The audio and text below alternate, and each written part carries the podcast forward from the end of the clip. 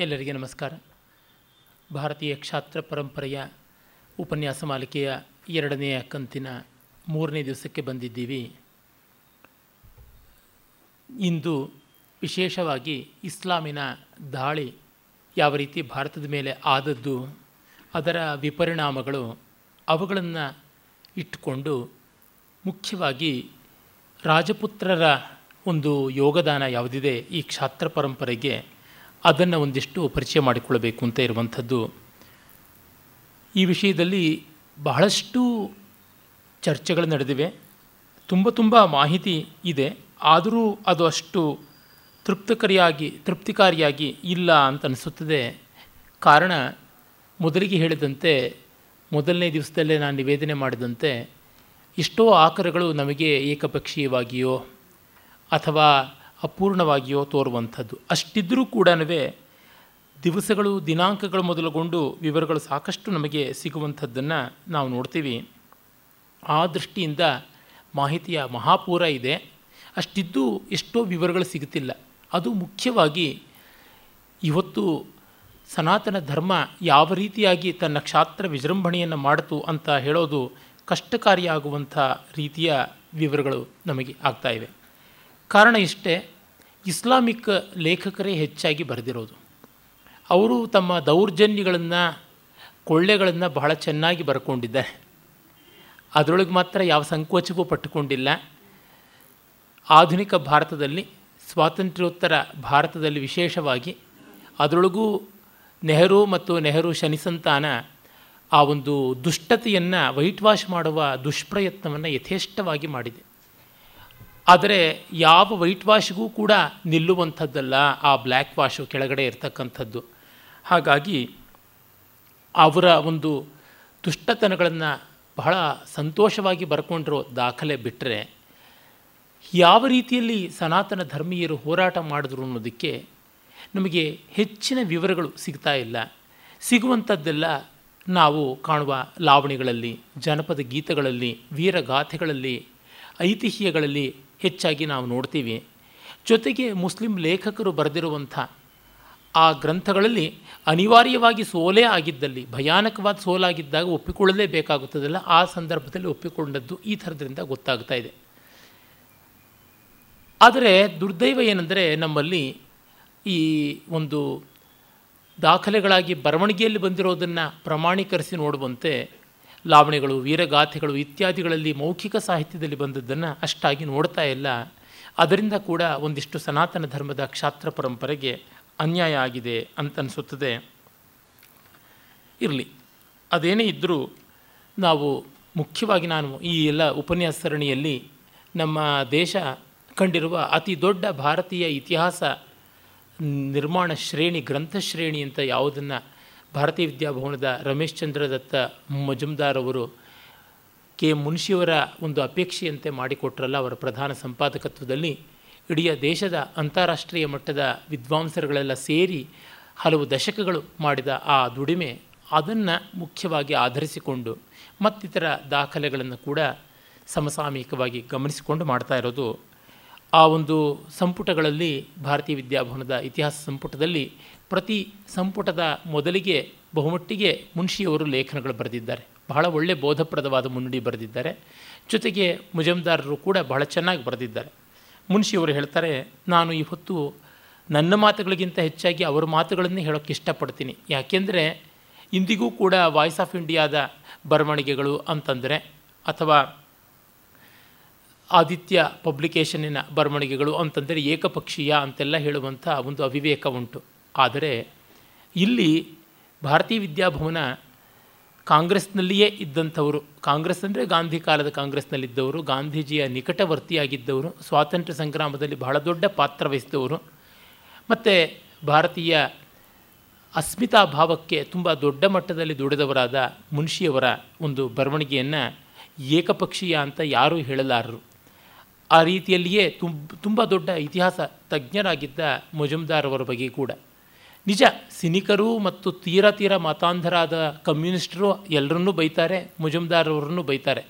ಆದರೆ ಅವರು ಯಾರು? ಇದಕ್ಕಿಂತ ಸಮಗ್ರವಾದ, ಇಡೀ ಅಖಿಲ ಭಾರತ ಮಟ್ಟದ ವಿದ್ವಾಂಸರನ್ನು ಒಳಗೊಂಡಂಥ ಇತಿಹಾಸ ಗ್ರಂಥ ಶ್ರೇಣಿಯನ್ನು ನಿರ್ಮಾಣ ಮಾಡೋಕ್ಕಾಗಲಿಲ್ಲ ಆ ಕಾರಣದಿಂದ ಅಲ್ಲಿಯ ಪಂಕ್ತಿಗಳನ್ನೇ ಓದಿದರೆ ಅಷ್ಟು ತಟಸ್ಥವಾದ ದೃಷ್ಟಿಯಿಂದ, ಸತ್ಯೇಕ ಪ್ರೀತಿಯಿಂದ ತುಂಬ ಸಂಯಮದ ಭಾಷೆಯಲ್ಲಿ ಕೂಡ ಬರೆದಾಗಲೂ ಎಷ್ಟು ಮನಸ್ಸಿಗೆ ಖೇದವಾಗುತ್ತದೆ, ಯಾವ ಮಟ್ಟದ ಅನ್ಯಾಯ ಆಗಿದೆ, ಅದನ್ನು ಎದುರಿಸಿ ಇನ್ನು ಯಾವ ರೀತಿಯಲ್ಲಿ ನಮ್ಮ ಜನ ನಿಂತಿರಬೇಕು ಅನ್ನುವಂಥದ್ದನ್ನು ನೋಡ್ಬೋದು.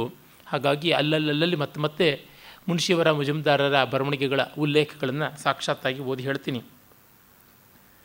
ಮುನ್ಷಿಯವರು ಹೇಳ್ತಾರೆ, ಅವರ ಸ್ಟ್ರಗಲ್ ಫಾರ್ ಪವರ್ ಅಂತ ಯಾವ ಒಂದು ಸಾಮ್ರಾಜ್ಯಕ್ಕಾಗಿ ಹೋರಾಟ ಅನ್ನುವ ಆ ಸಂಪುಟದಲ್ಲಿ ಅವರು ಹೇಳ್ತಾರೆ.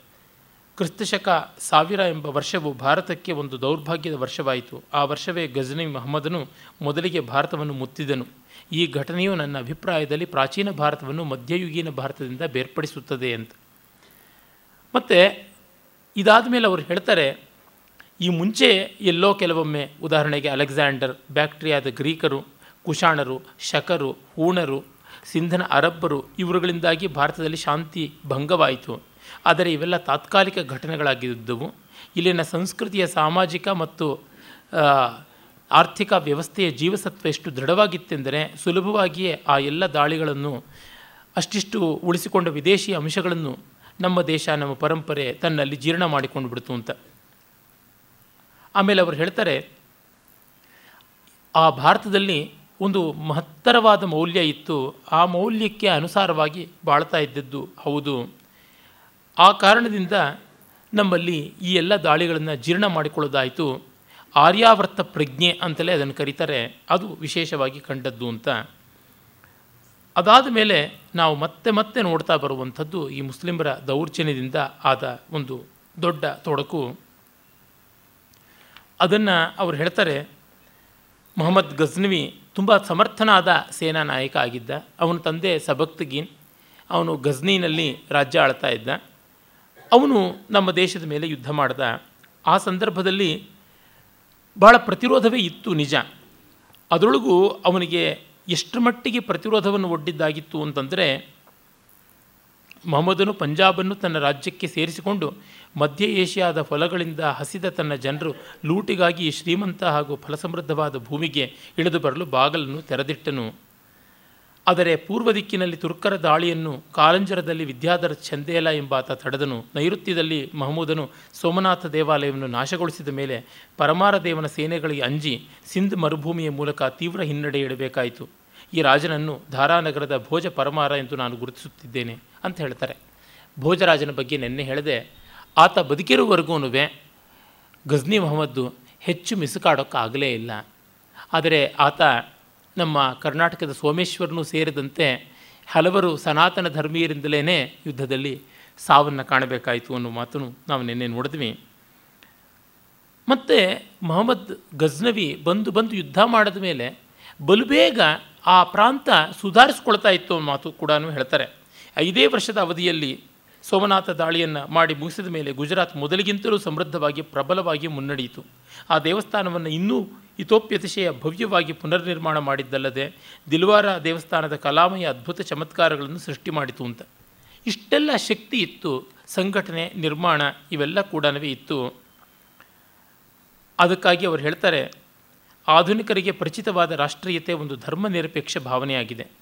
ಎಷ್ಟೇ ವಿಶಾಲವಿರಲಿ, ತನ್ನ ಜನ್ಮಭೂಮಿಯ ಮೇಲೆ ತನ್ನದೇ ಅಧಿಕಾರವೆಂಬ ಭಯಂಕರ ಚಲಗಾರಿಕೆ ತೋರಿಕೆಗಾದರೂ ಸಾವಯವ ಸಂಬದ್ಧತೆಯ ಏಕತೆಯ ಒಂದು ಸ್ವಕಲ್ಪಿತ ವ್ಯವಸ್ಥೆಯ ಜನ, ಇವು ಆ ರಾಷ್ಟ್ರೀಯತೆಯ ಕುರುಹುಗಳು. ಅಂದರೆ ಆಧುನಿಕ ರಾಷ್ಟ್ರೀಯತೆಯಲ್ಲಿ ಅದನ್ನೇ ಒಂದು ವ್ಯಾಲ್ಯೂ ಆಗಿ ನೋಡುವಂಥದ್ದುಂಟು. ಆದರೆ ಪ್ರಾಚೀನ ಕಾಲದಲ್ಲಿ ಹಾಗಿರಲಿಲ್ಲ. ಈ ಬಗ್ಗೆ ಸಾಮೂಹಿಕವಾದ ಧರ್ಮನಿರಪೇಕ್ಷ ರಾಷ್ಟ್ರ ಭಾವನೆಯನ್ನು ವಿಕಾಸಗೊಳಿಸಲು ಆ ಕಾಲದ ವ್ಯವಸ್ಥೆ ಅನುಕೂಲಕಾರಿಯಾಗಿರಲಿಲ್ಲ. ಯುರೋಪಿನಲ್ಲಾದರೂ ಇದು ಆವಿರ್ಭವಿಸಲು ಐದು ಶತಮಾನಗಳೇ ಬೇಕಾಯಿತು ಅಂತಂತಾರೆ. ಈ ಕಾರಣದಿಂದ ನಮ್ಮಲ್ಲಿ ಎಷ್ಟೋ ಒಗ್ಗಟ್ಟನ್ನು ಇಟ್ಟುಕೊಂಡು ಸಮಗ್ರ ದೇಶ ಅನ್ನುವ ಗಮನವನ್ನು ಇಟ್ಕೊಳ್ಳೋಕ್ಕಾಗಲಿಲ್ಲ ಸನಾತನ ಧರ್ಮ ಅನ್ನೋದು ಇಟ್ಟುಕೊಂಡಿದ್ದರು ಆದರೆ ಅಲ್ಲಿ ಕೂಡ ಪರಸ್ಪರ ರಾಜಕೀಯವಾಗಿ ಎಲ್ಲ ಸೇರಬೇಕು, ಸೈನಿಕವಾಗಿ ಸೇರಬೇಕು ಅನ್ನುವ ಗಮನ ಇರಲಿಲ್ಲ ಅನ್ನುವ ಮಾತನ್ನು ಅವರು ಹೇಳ್ತಾರೆ. ಮತ್ತು ಅವರು ಹೇಳ್ತಾರೆ ನಮ್ಮಲ್ಲಿ ಚಿಕ್ಕ ಚಿಕ್ಕ ರಾಜರುಗಳಾಗಿ ಒಡ್ಕೊಂಡಿದ್ದರಿಂದ ಆದ ಅನಾಹುತ. ಯಾವ ರಾಜನೂ ತನ್ನ ರಾಜ್ಯವನ್ನು ಅಲ್ಪಕಾಲ ಕೂಡ ಬಿಟ್ಟು ತನ್ನ ನೆರೆಯವರ ದುರಾಶೆಗೆ ಗುರಿ ಮಾಡಲು ಅವಕಾಶ ನೀಡುವಂತಿರಲಿಲ್ಲ ಅಂತ. ಅಂದರೆ ಒಬ್ಬೊಬ್ಬ ರಾಜರುಗಳು ಕೂಡ ಮತ್ತೊಬ್ಬರ ದೂರದಲ್ಲಿರ್ತಕ್ಕಂಥ ಶತ್ರುಗಳನ್ನು ಎದುರಿಸೋದಕ್ಕೆ ಹೊರಟರೆ ಅಕ್ಕಪಕ್ಕದವರು ತಮ್ಮ ರಾಜ್ಯವನ್ನು ನುಂಗುವ ಸಾಧ್ಯತೆ ಇದ್ದದ್ದರಿಂದ ದೂರದವನ ಜೊತೆಗೆ ಸಂಧಿ ಮಾಡಿಕೊಂಡು ಪಕ್ಕದವನನ್ನು ನಿಭಾಯಿಸೋಣ ಅನ್ನುವ ಸ್ಥಿತಿ ಬಂದಿತ್ತು ಅಂತ. ದೊಡ್ಡ ಸಾಮ್ರಾಜ್ಯ ಇಲ್ಲದಿದ್ದರೆ ಈ ಸಮಸ್ಯೆ ಬರುತ್ತದೆ.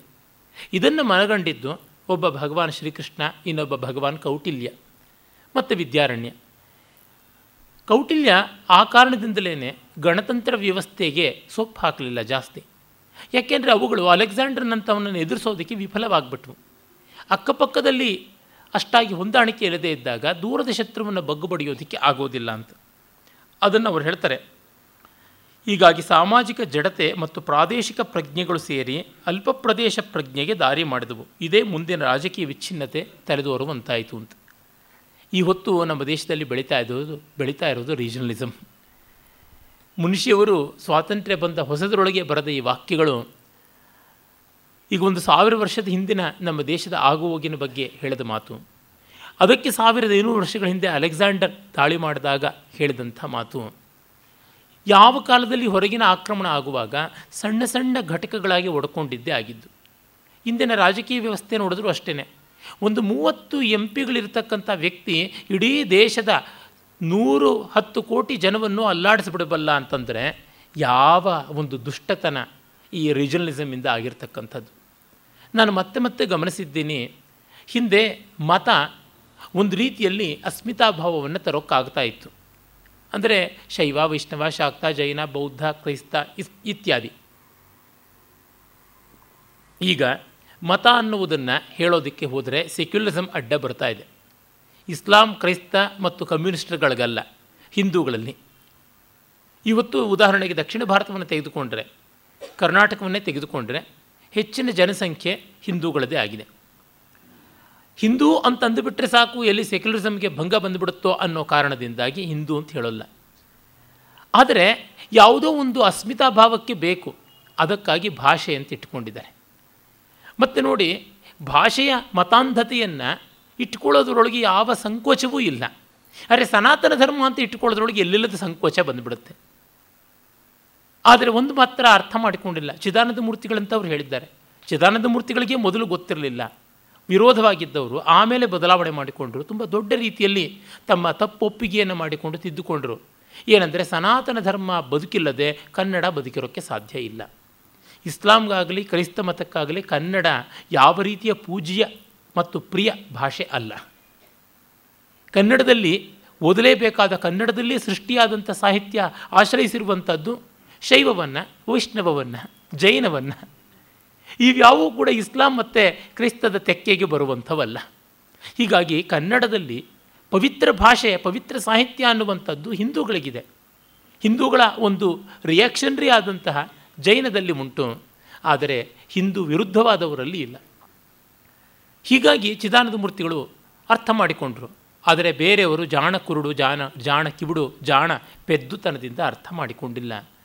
ಇದರಿಂದ ಗೊತ್ತಾಗುತ್ತದೆ ನಮಗೆ ಭಾಷೆಯನ್ನು ಇಟ್ಟುಕೊಂಡು ಹೋಗುವಂಥದ್ದು ಇನ್ನೊಂದು ರೀತಿಯಾದ ಮತಾಂಧತೆ ಆಗಿ ಉಳಿದಿದೆ ಅದರಿಂದಲೇ ತಮಿಳಾಗಲಿ, ಕನ್ನಡವಾಗಲಿ ತೆಲುಗು ಆಗಲಿ ಮರಾಠಿ ಆಗಲಿ ಅವು ಒಂದು ಪ್ರತ್ಯೇಕ ಮತ ಅನ್ನುವಂಥ ರೀತಿಯಲ್ಲಿ, ಮತಾಂಧತೆ ಅನ್ನುವ ರೀತಿಯಲ್ಲಿ ಉಲ್ಬಣಗೊಂಡಿವೆ, ಸಮೂಹ ಸನ್ನಿ ಎನ್ನುವಂತೆ ಆಗಿದೆ.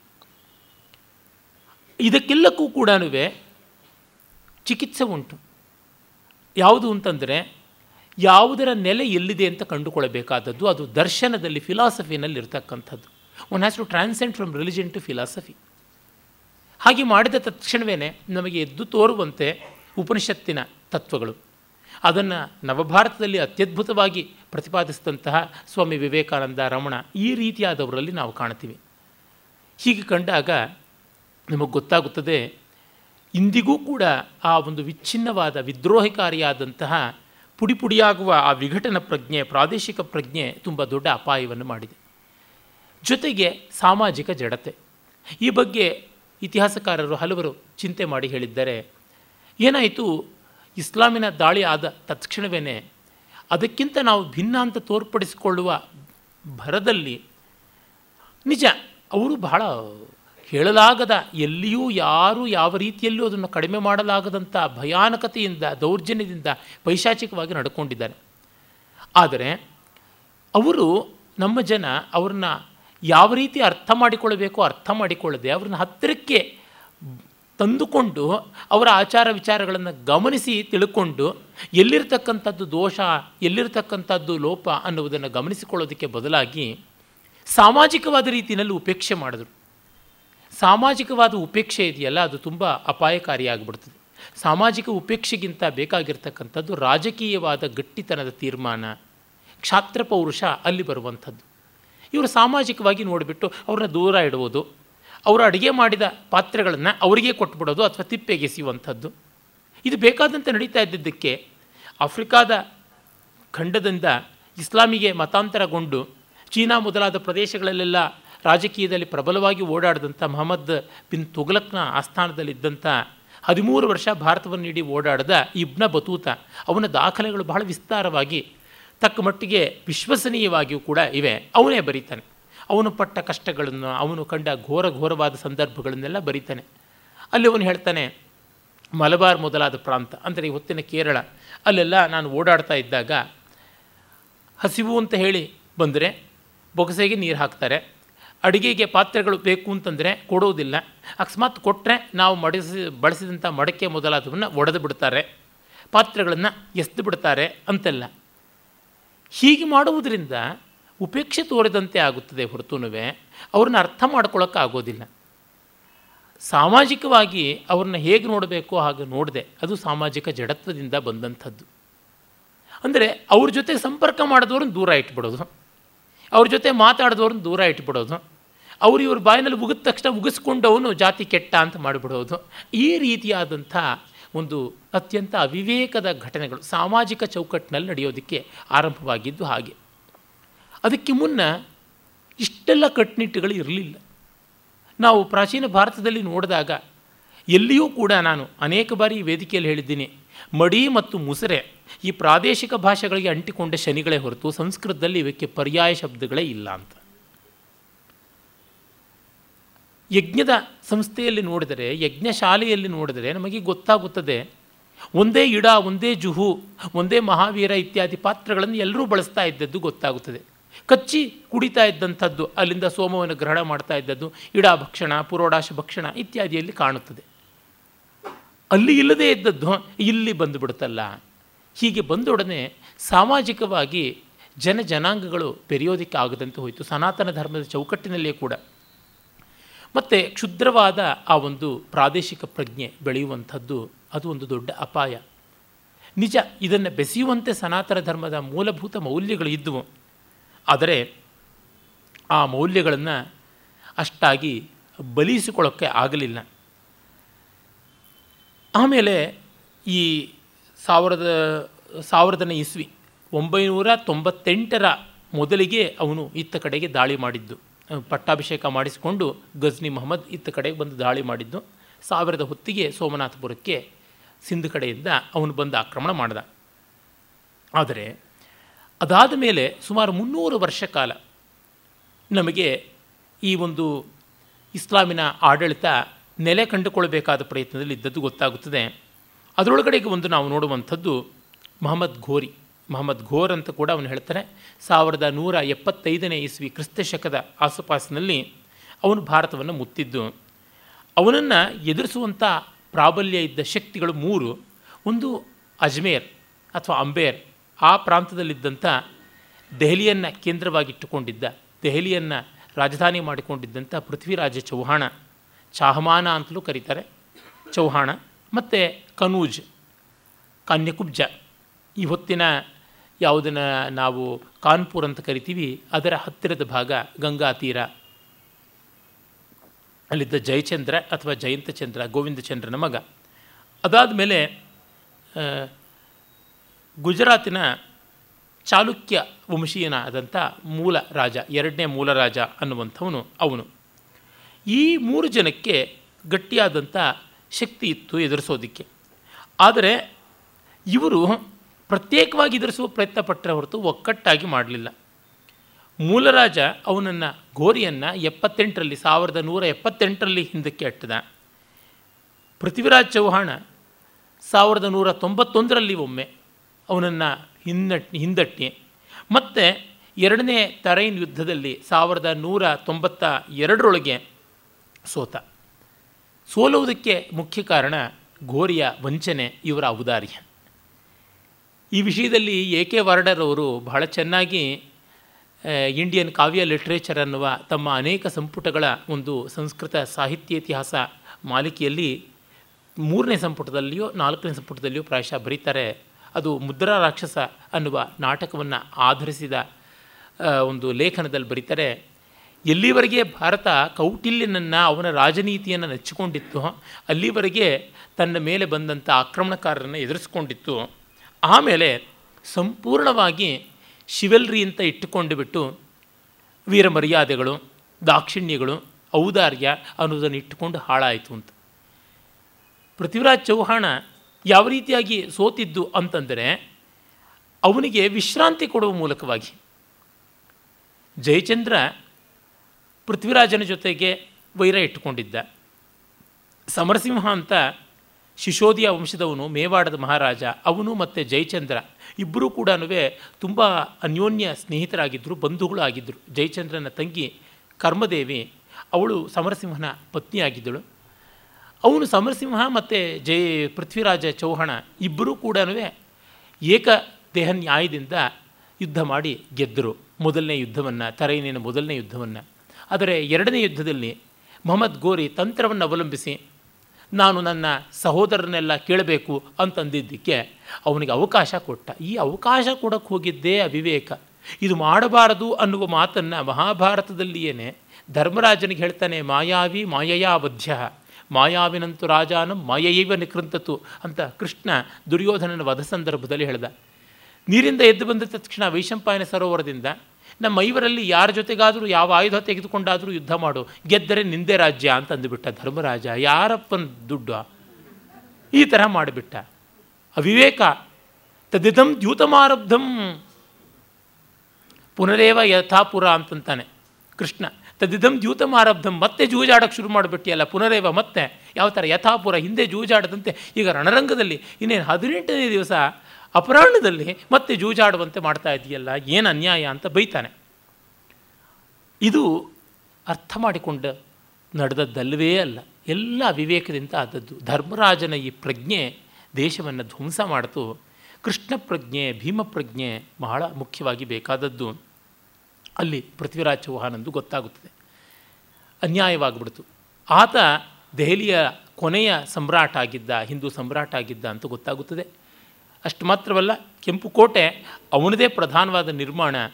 ಇಸ್ಲಾಮಿಕ್ ಆಟಾಟೋಪ ಅದರ ಮೇಲೆ ಕೆಲವೊಂದು ತನ್ನ ಹೇರಿಕೆಗಳನ್ನು ಮಾಡಿದ್ದಷ್ಟೇ ಅಂತ ಕೂಡ ವಸ್ತು ತಜ್ಞರು ಹಲವರು ಹೇಳ್ತಾರೆ. ಆಮೇಲೆ ನಾವು ಪೃಥ್ವಿರಾಜ ಚೌಹಾಣನ ಕಾಲದಲ್ಲಿ ನೋಡುವ ಇನ್ನೊಂದು ದುರಂತ ಏನೆಂದರೆ, ಅದು ದಂತಕಥೆಯಾಗಿ ಪೃಥ್ವಿರಾಜ ರಾಸೋ ಮೊದಲಾದಂಥ ಗ್ರಂಥಗಳಲ್ಲಿ ಉಳಿದಿದೆ. ಹಿಂದಿಯ ಮೊದಲ ಕಾವ್ಯ ಅಂತಲೇ ಹೆಸರಾದಂಥ ಪೃಥ್ವಿರಾಜ ರಾಸೋದಲ್ಲಿ ಕೂಡ ನಮಗೆ ಗೊತ್ತಾಗುತ್ತದೆ. ಸಂಯುಕ್ತ ಮತ್ತು ಪೃಥ್ವಿರಾಜ ಅವರ ಪ್ರಣಯ, ಜಯಚಂದ್ರನ ಮಗಳಾಗಿದ್ದಳು ಅವಳು. ಸ್ವಯಂವರ ಮಂಟಪದಲ್ಲಿ ಇವನು ದ್ವಾರಪಾಲಕನಂತೆ ಪೃಥ್ವಿರಾಜನ ವಿಗ್ರಹವನ್ನು ಇಟ್ಟಿದ್ದ. ಮಗಳು ಅವನ ಮೇಲಿನ ಪ್ರೀತಿಯಿಂದ ಆ ಭಟನ ಮೂರ್ತಿಗೇನೆ ಕೊರಳಿಗೆ ಮಾಲೆ ಹಾಕಿದಳು. ಈ ಥರದ್ದೆಲ್ಲ. ಈ ಕಥೆಗಳ ಸತ್ಯಾಸತ್ಯತೆಯ ಬಗ್ಗೆ ಇತಿಹಾಸಕಾರರಲ್ಲಿ ಅಭಿಪ್ರಾಯ ಭೇದಗಳಿದ್ದರೂ ಕೂಡ ಜಯಚಂದ್ರ ಪೃಥ್ವಿರಾಜರ ಮಧ್ಯೆ ವಿರೋಧ ಇತ್ತು ಅನ್ನೋದನ್ನು ಹೇಳಿಯೇ ಹೇಳಿದ್ದಾನೆ. ಆಮೇಲೆ ಅವಳು ಜೌಹರ್ ಮಾಡಿಕೊಂಡು ತೀರಿಕೊಂಡ್ಳು ಅಂತ ಕೂಡ ಗೊತ್ತಾಗುತ್ತದೆ. ಆ ಪೃಥ್ವಿರಾಜ ರಾಸೋದಲ್ಲಿ ಬರುವ ಕಥೆಯನ್ನು ಅವಲಂಬಿಸಿ ಹೇಳುವುದಾದರೆ ಪೃಥ್ವಿರಾಜ ಗೋರಿಗೆ ಸೆರೆ ಸಿಗ್ತಾನೆ ಮೊದಲನೇ ಯುದ್ಧದಲ್ಲಿ ಅವನನ್ನು ಕ್ಷಮಿಸಿ ಕಳಿಸಿರ್ತಾನೆ. ಸಾವಿರದ ನೂರ ತೊಂಬತ್ತೊಂದರೊಳಗೆ. ಆದರೆ ಇವನು ಅವನ ಕಣ್ಣನ್ನು ಕೀಳಿಸಿಬಿಡ್ತಾನೆ. ಕಡೆಯಲ್ಲಿ ಅವನ ಸ್ನೇಹಿತ ಮತ್ತು ಕವಿಯೂ ಆದಂಥ ಚಂದಬರದಾಯಿ ಅವನಿಗೆ ಪ್ರೇರಣೆಯನ್ನು ಕೊಡ್ತಾನೆ. ಶಬ್ದವೇಧಿ ವಿದ್ಯೆ ಮೂಲಕವಾಗಿ ಸೇಡನ್ನು ತೀರಿಸಿಕೊಂತ. ಹಾಗಾಗಿ ಒಮ್ಮೆ ಘೋರಿಯ ಆಸ್ಥಾನದಲ್ಲಿ ಇವನ ಧನುರ್ವಿದ್ಯಾ ಕೌಶಲವನ್ನು ತೋರಿಸುವಂಥ ಸಂದರ್ಭ ಬರುತ್ತೆ. ಕಣ್ಣಿಲ್ಲದ ಕಾರಣ ಎಲ್ಲಿ ಶಬ್ದ ಬಂದರೂ ಆ ಶಬ್ದಕ್ಕೆ ಸರಿಯಾಗಿ ಬಾಣ ಬಿಡ್ತೀನಿ ಅಂತ ಹೇಳಿ ಘೋರಿಗೆ ಬಾಣ ಬಿಟ್ಟ ಅಂತ. ಇದನ್ನು ಕೂಡ ಇತಿಹಾಸಕಾರರು ಪ್ರಶ್ನಾರ್ಹ ಅಂತಂತಾರೆ. ಅದು ಏನೇ ಇದ್ದರೂ ಈ ಮಟ್ಟದ ಶೌರ್ಯ, ಪರಾಕ್ರಮ, ಕೌಶಲ ಸಿದ್ಧಿ ಇದ್ದದ್ದು ಹೌದು. ಆದರೆ ಅಸ್ಥಾನದ ಔದಾರ್ಯದಿಂದ ಕಳ್ಕೊಂಡ್ರು ಅಂತ ಅಸ್ಥಾನದ ಔದಾರ್ಯ ಯಾಕೆ ಬರುತ್ತದೆ ಅಂತಂದರೆ ಯಾವುದೋ ಒಂದು ಆತ್ಮಾನುಕಂಪದಿಂದ, ಆತ್ಮ ಗ್ಲಾನಿಯಿಂದ ಆತ್ಮಶಕ್ತಿ ನ್ಯೂನತೆಯಿಂದ ಬರುತ್ತದೆ ಅಂತ ಅನಿಸುತ್ತದೆ. ಇದು ನೋಡಿದಾಗ ನಮಗನ್ನಿಸುತ್ತದೆ ನಾವು ಲೋಕದವರ ಕಣ್ಣಿಗೆ ಒಳ್ಳೆಯವರು ಅಂತ ಅನ್ನಿಸ್ಕೊಂಡು ಬಿಡಬೇಕು ಇದು ಬಹಳ ದೊಡ್ಡ ಪ್ರಮಾದಕಾರಿಯಾದ ಪಾತ್ರವನ್ನು ವಹಿಸಿದೆ ನಮ್ಮ ದೇಶದ, ನಮ್ಮ ಜನತೆಯ ಬಾಳಿನಲ್ಲಿ ಅಂತ ಅನಿಸುತ್ತದೆ. ನೆಹರು ಮಾಡಿದ ಎಲ್ಲ ಚೇಷ್ಟೆಗಳಿಗೂ ಇದು ಒಂದು ಮುಖ್ಯವಾದ ಕಾರಣ. ಎಲ್ಲಿಯೂ ಅಷ್ಟೇ ಗಾಂಧಿ ಮಾಡಿದ ಸರ್ವಾನರ್ಥಗಳಿಗೂ ಇಲ್ಲಿಯೇ ಕಾರಣ. ನಾವು ಯಾರ ಬಾಯಿಂದಲೂ ಕೂಡ ಅನ್ನಿಸ್ಕೊಳ್ಬಾರ್ದು ಯಾರಿಂದಲೂ ಬೆರಳು ತೋರಿಸ್ಕೊಳ್ಬಾರ್ದು ಅಂತ. ಕೃಷ್ಣ ಹಾಗಂದಿದ್ದರೆ ಗತಿ ಏನಾಗ್ತಾ ಇತ್ತು? ಇಲ್ಲಿ ನಮಗೆ ದುರ್ದೈವ ಯಾವ ಥರ ಕಾಡ್ತು ಅಂತ ಗೊತ್ತಾಗುತ್ತದೆ. ಮತ್ತು ನಾವು ಗೋರಿಯ ಪರಿವಾರ, ಗುಲಾಂ ಮನೆತನ ಅಂತ ಯಾವುದು ಸ್ಥಾಪಿತವಾಯಿತು? ಬಲ್ಬನ್, ಕುತ್ಬುದ್ದೀನ್ ಐಬಕ್ ಇಲ್ತಮಶ್ ಇತ್ಯಾದಿಯಾಗಿ ಅವರುಗಳನ್ನು ನಾವು ಕಾಣ್ತೀವಿ. ಆದರೆ ಯಾವ ಹಂತದಲ್ಲಿಯೂ ಕೂಡ ಅವರು ತುಂಬ ದೊಡ್ಡ ರೀತಿಯಲ್ಲಿ ಬೆಳೆಯೋದಕ್ಕಾಗಿರಲಿಲ್ಲ ಅಂತ ನಮಗೆ ಗೊತ್ತಾಗುತ್ತದೆ. ಮೊಹಮ್ಮದ್ ಬಿನ್ ಕಾಸಿಂ ಒಂಬತ್ತನೇ ಶತಮಾನದ್ದು. ಮತ್ತು ಹದಿಮೂರನೇ ಶತಮಾನದ ಹೊತ್ತಿಗೆ ಈ ಗುಲಾಮಿ ಮನೆತನ, ಖಿಲ್ಜಿ ಮನೆತನ ಬಂದದ್ದು. ಅಲ್ಲಿವರೆಗೂ ಅಂದರೆ ಹತ್ತಿರ ನಾನ್ನೂರು ವರ್ಷಗಳ ಕಾಲ ಅವರು ಮುಂದಿಷ್ಟು ಸಿಂಧನ ಭಾಗ, ಒಂದು ಸ್ವಲ್ಪ ಮಟ್ಟಿನ ಪಂಜಾಬದ ಭಾಗ, ಮತ್ತು ದೆಹಲಿಯ ಆಸುಪಾಸು, ಅದನ್ನು ಬಿಟ್ಟು ಮಿಕ್ಕದ್ದನ್ನು ಯಾವುದನ್ನು ಕೂಡ ತಮ್ಮ ವಶಕ್ಕೆ ತೆಗೆದುಕೊಳ್ಳೋದಕ್ಕೆ ಆಗಲಿಲ್ಲ ಅಂತಂದು ನೋಡಿದಾಗ, ಸನಾತನ ಧರ್ಮದ ಪ್ರತಿರೋಧ ಕ್ಷಾತ್ರ ಪೌರುಷ ಯಾವ ಮಟ್ಟಕ್ಕೆ ಇತ್ತು ಅನ್ನುವುದು ಗೊತ್ತಾಗುತ್ತದೆ. ಆಮೇಲೆ ಅಲಾವುದ್ದೀನ್ ಖಿಲ್ಜಿ ಯಾವ ತೀವ್ರತೆಯಿಂದ ಅವನು ದೌರ್ಜನ್ಯ ಮಾಡ್ದ ಅನ್ನೋದು ನಮಗೆ ಗೊತ್ತಿದೆ. ಇವರು ಯಾರಲ್ಲಿಯೂ ಕೂಡ ಅಪವಾದ ಇಲ್ಲ ಅನ್ನುವಂತೆ ಕಾಣಿಸುತ್ತದೆ. ಉದಾಹರಣೆಗೆ ಗುಲಾಮ್ ಮನತನ ಅಂತ ಸ್ಲೇವ್ ಡೈನಾಸ್ಟಿ ಅಂತ ಏನು ಕರಿತೀವಿ? ಅಲ್ಲಿ ಆದದ್ದು ಯಾವುದು ಅನ್ನುವುದನ್ನು ನೋಡಿ. ಅದರ ಬಗ್ಗೆ ಇವರು ಹೇಳ್ತಾರೆ, ದಿಗ್ವಿಜಯಗೈದ ಸೇನೆಯ ಸೇನೆ, ಸೇನೆಗಳೆಲ್ಲ ಹಳ್ಳಿಗಳನ್ನು ಸುಟ್ಟಿದವು. ಜನರ ಐಶ್ವರ್ಯವನ್ನು ಕೊಳ್ಳೆ ಹೊಡೆದರು. ಎಲ್ಲ ಜಾತಿಯ ಸ್ತ್ರೀಯರನ್ನು, ಶಿಶುಗಳನ್ನು ಸೆರೆ ಹಿಡಿದರು. ಚರ್ಮದ ಚಾವಟಿಗಳಿಂದ, ಭರ್ಜಿಗಳಿಂದ ಹೊಡೆದು, ಬಡದು, ತಿವಿದು ಹಿಂಸೆ ಮಾಡಿದರು. ಒಂದು ಸಂಚಾರಿ ಬಂದಿಖಾನೆಯನ್ನೇ ಕೊಂಡೊಯ್ದಿದ್ದರು. ಕೈದಿಗಳನ್ನಾಗಿಯೂ ಹಲ್ಲು ಕಿರಿಯುವ, ಅಂದರೆ ಪಾದ ಸೇವೆ ಮಾಡುವಂಥ, ಯಾವುದಕ್ಕೂ ಕೂಡ ಜಿ ಹುಜೂರು ಅನ್ನುವಂಥ ಗುಲಾಮರನ್ನಾಗಿಯೂ ಮಾಡಿದ್ರು ಅಂತ ಗೊತ್ತಾಗುತ್ತದೆ. ಇದನ್ನು ಮುನ್ಷಿಯವರು ಸ್ಪಷ್ಟವಾಗಿ ಹೇಳ್ತಾರೆ. ಮತ್ತು ಅವರು ಹೇಳ್ತಾರೆ ಈ ಎಲ್ಲದರಿಂದ ನೀತಿ ಏನು ಅಂತಂದರೆ ಯಾವುದೇ ನಾಗರಿಕತೆ ಒಂದು ಬಹಳ ಸೂಕ್ಷ್ಮವಾದ ವಸ್ತು. ಸುವ್ಯವಸ್ಥೆ ಮತ್ತು ಸ್ವಾತಂತ್ರ್ಯ, ಸಂಸ್ಕೃತಿ ಮತ್ತು ಶಾಂತಿ ಇವುಗಳ ಸೂಕ್ಷ್ಮ ಹಾಗೂ ಸಂಕೀರ್ಣ ತಂತುಗಳು ಯಾವಾಗ ಬೇಕಾದರೂ ಪರಕೀಯರ ಬರ್ಬರ ದಾಳಿಯಿಂದಲಾಗಲಿ, ಇಲ್ಲವೇ ಅಂತಶ್ಚಿತ್ರಗಳಿಂದಾಗಲಿ ಭಗ್ನವಾಗಬಹುದು. ದಾಳಿಕಾರ ಶತ್ರುವಿನ ಭೀಕರತೆಯನ್ನಾಗಲಿ, ಹಠಮಾರಿತನವನ್ನಾಗಲಿ, ಭಾರತೀಯರಿಗೆ ಅಗತ್ಯವಿದ್ದ ಸೇನಾ ವ್ಯವಸ್ಥೆಯನ್ನಾಗಲಿ, ರಾಕ್ಷಸೀಯರಿಗೆ, ರಾಕ್ಷಸೀಯ ಪ್ರವೃತ್ತಿಗೆ ಪ್ರತಿಕಕ್ಷಿಯಾದ ನಿರ್ದಯತೆಯನ್ನಾಗಲಿ ಇದು ಮೂಡಿಸಲಿಲ್ಲ ಅಂತ. ಅವರ ನಿರ್ದಯತೆಗೆ ತಕ್ಕ ನಿರ್ದಯವಾದ ರೀತಿಯಲ್ಲಿ paying in the same currency ಅಂತಾರಲ್ಲ, ಅದು ಮಾಡಲಿಲ್ಲ. ಮತ್ತು ನಿನ್ನೆ ಮೊನ್ನೆಯೇ ಹೇಳಿದಂತೆ ಸೇನಾ ಪುಷ್ಟಿಯನ್ನು ಮಾಡಿಕೊಳ್ಳಲಿಲ್ಲ ಅನ್ನುವಂಥದ್ದು ಗೊತ್ತಾಗುತ್ತದೆ. ಅವರು ಬರೀತಾರೆ ಎಷ್ಟು ಸಂಕಟವಾಯಿತು ಅಂತಂದರೆ ತಂದೆ ತಾಯಿಗಳು ತಮ್ಮ ಮಕ್ಕಳು ಗುಲಾಮಗಿರಿಗೆ ಮತಾಂತರಕ್ಕೆ ತುತ್ತಾಗಬಾರ್ದು ಅಂತ ಅವರನ್ನು ತಾವೇ ಹಾಳುಬಾವಿಗೆ ಎಸೆಯೋದು, ಕೊಲ್ಲೋದು, ಈ ಥರದ್ದೆಲ್ಲ ಚಿತ್ರಗಳು ಕಾಣಸಿಗುತ್ತವೆ ಅಲ್ಲಿ ಸಾಹಿತ್ಯದಲ್ಲಿ. ಆಗ ನಮಗೆ ಗೊತ್ತಾಗುತ್ತದೆ ಅಂತ. ಒಟ್ಟಿನಲ್ಲಿ ನಾನ್ನೂರು ವರ್ಷಗಳ ಕಾಲ ಒಂಬತ್ತನೇ ಶತಮಾನದ ಆದಿಯಿಂದ ಮೊದಲುಗೊಂಡು ಹದಿಮೂರನೇ ಶತಮಾನದ ಆದಿಯವರೆಗೆ ಮಾಡಿದಂಥದ್ದನ್ನು ನೋಡಿದ್ರೆ ಇನ್ನೂರೈವತ್ತು ಮೈಲಿಯ ತ್ರಿಜ್ಯ radius of two fifty miles ದೆಲ್ಲಿಯಿಂದ ಆಸುಪಾಸಿನಲ್ಲಿ ಅಷ್ಟೇ ಇದ್ದದ್ದು ಇಸ್ಲಾಮಿನ ಆಳ್ವಿಕೆ. ಇದನ್ನು ನಮ್ಮ ಭಾರತೀಯ ವಿದ್ಯಾಭವನದ ಇತಿಹಾಸ ಸಂಪುಟಗಳು ಹೇಳಿವೆ. ಇನ್ನು ಕೆಲವರು ರಾಷ್ಟ್ರವನ್ನು ಪ್ರಾಮಾಣಿಕವಾಗಿ ಗಮನಿಸಿಕೊಂಡವರು ಹೇಳಿದ್ದಾರೆ. ಆದರೆ ನಮ್ಮ ಶಾಲೆಯ ಇತಿಹಾಸದ ಪುಸ್ತಕಗಳಲ್ಲಿ ಮಾತ್ರ ಇಲ್ಲ. ಅಂದರೆ ಇಸ್ಲಾಮಿಕ್ ಪವರ್ ಅನ್ನೋದನ್ನು ಒಂದು ರೀತಿಯಾಗಿ ಇಂಪೀರಿಯಲ್ ಆದ ರೂಲ್ ಅಂತ ಅನ್ನುವಂಥ ರೀತಿಯಲ್ಲಿ ಹೇಳಿಬಿಡ್ತಾರೆ. ಆದರೆ ಅದು ಹಾಗಲ್ಲ ಆಗಿದ್ದು. ಸೆಣಸಾಡ್ತಾನೇ ಇದ್ದರು ನಮ್ಮ ದೇಶದೊಳಗೆ ಐನೂರು ಕಿಲೋಮೀಟ್ರ್ ಡಯಾಮೀಟ್ರ್ ಇರತಕ್ಕಂಥ ಒಂದು ಜಾಗ ಅಂದರೆ ಎಷ್ಟು ಮಹಾ ಆಗುತ್ತದೆ? ಬೆಂಗಳೂರಿಂದ ಬೆಳಗಾಂವರೆಗೂ ಆಗುತ್ತಷ್ಟೆ. ಅದಕ್ಕಿಂತ ಜಾಸ್ತಿ ಏನೂ ಆಗುವಂಥದ್ದಲ್ಲ. ಅಂತಂದರೆ, ಇದು ಎಷ್ಟು ದೊಡ್ಡ ದೇಶ, ಎಷ್ಟು ವ್ಯಾಪ್ತಿ ಇದ್ದದ್ದು, ಅದರ ಮೇಲೆಲ್ಲ ಅವರ ದಾಳಿ ಆಗಿರಲಿಲ್ಲ. ಆ ಮಟ್ಟಕ್ಕೆ ಒಳಜಗಳಗಳಿದ್ದಾಗಲೂ, ಸಾಮ್ರಾಜ್ಯ ಅನ್ನೋದು ಇಲ್ಲದೇ ಇದ್ದಾಗಲೂ, ಪುಡಿ ಪುಡಿ ರಾಜ್ಯಗಳಿದ್ದಾಗಲೂ, ಅಂತಃಕಲಹ ಇದ್ದಾಗಲೂ, ಸಾಮಾಜಿಕವಾದ ಜಾಡ್ಯ ಇದ್ದಾಗಲೂ ಕೂಡ ಪ್ರತಿರೋಧ ಬಂದಿತ್ತು ಅಂತಂದರೆ ನಾವು ಊಹೆ ಮಾಡಿಕೊಳ್ಳಬಹುದು ಯಾವ ರೀತಿಯಾದದ್ದು ಅಂತ. ಭಾರತದ ರಾಜರು ತಮ್ಮ ಸಹಿಷ್ಣುತೆಯ ಪರಂಪರೆಯಲ್ಲಿ ಮುಳುಗಿದ್ದರಿಂದ ಅವರು ಇಸ್ಲಾಂ ಕುರಿತ ತಮ್ಮ ರಾಜನೀತಿ ಎಷ್ಟೊಂದು ಅಪಾಯಕಾರಿ ಇತ್ತೆಂಬುದನ್ನು ಕಲ್ಪಿಸದೇ ಹೋದರು. ಉತ್ತರ ಭಾರತದಲ್ಲಿ ನಡೆಯುತ್ತಿದ್ದುದನ್ನು ಲೆಕ್ಕಿಸದೆಯೇ ಭಾರತದ ರಾಜರು ವಿದೇಶಿಯರನ್ನು ತಮ್ಮ ರಾಜ್ಯಗಳಲ್ಲಿ ಸ್ವೇಚ್ಛೆಯಾಗಿ ನೆಲೆಸಲು ಅನುಮತಿ ಇತ್ತರು ಮತ್ತು ಅವರ ಸ್ವಂತ ಮತಾಚರಣೆಗಳಿಗೆ ಸ್ವಾತಂತ್ರ್ಯ ನೀಡಿದರು. ತುರ್ಕರ ಆಕ್ರಮಣಕ್ಕೂ ಮೊದಲೇ ಇಸ್ಲಾಮಿನ ಕೆಲವು ಪಂಥಗಳು ಈ ದೇಶಕ್ಕೆ ವಲಸೆ ಬಂದಿದ್ದವು. ಅವುಗಳ ಧಾರ್ಮಿಕ ಹಾಗೂ ಮತಾಂತರ ಪರವಾದ ಕಾರ್ಯಗಳಿಗೆ ಯಾರೂ ಅಡ್ಡಿ ಮಾಡಲಿಲ್ಲ. ಗುಜರಾತಿನ ಜಯಸಿಂಹ ಸಿದ್ದರಾಜನು ಕ್ರಿಸ್ತಶಕ ಸಾವಿರದ ತೊಂಬತ್ನಾಲ್ಕರಿಂದ ಸಾವಿರದ ನೂರ ನಲವತ್ತ್ಮೂರರ ಆ ಅವಧಿಯಲ್ಲಿ ಮುಸ್ಲಿಮರ ಧರ್ಮಾಚರಣೆಗೆ ಅಡ್ಡಿ ಬಂದರೆಂದು ಕೆಲವರ ಪ್ರಜೆಗಳನ್ನು ಶಿಕ್ಷೆಗೆ ಒಳಪಡಿಸಿದ್ದ.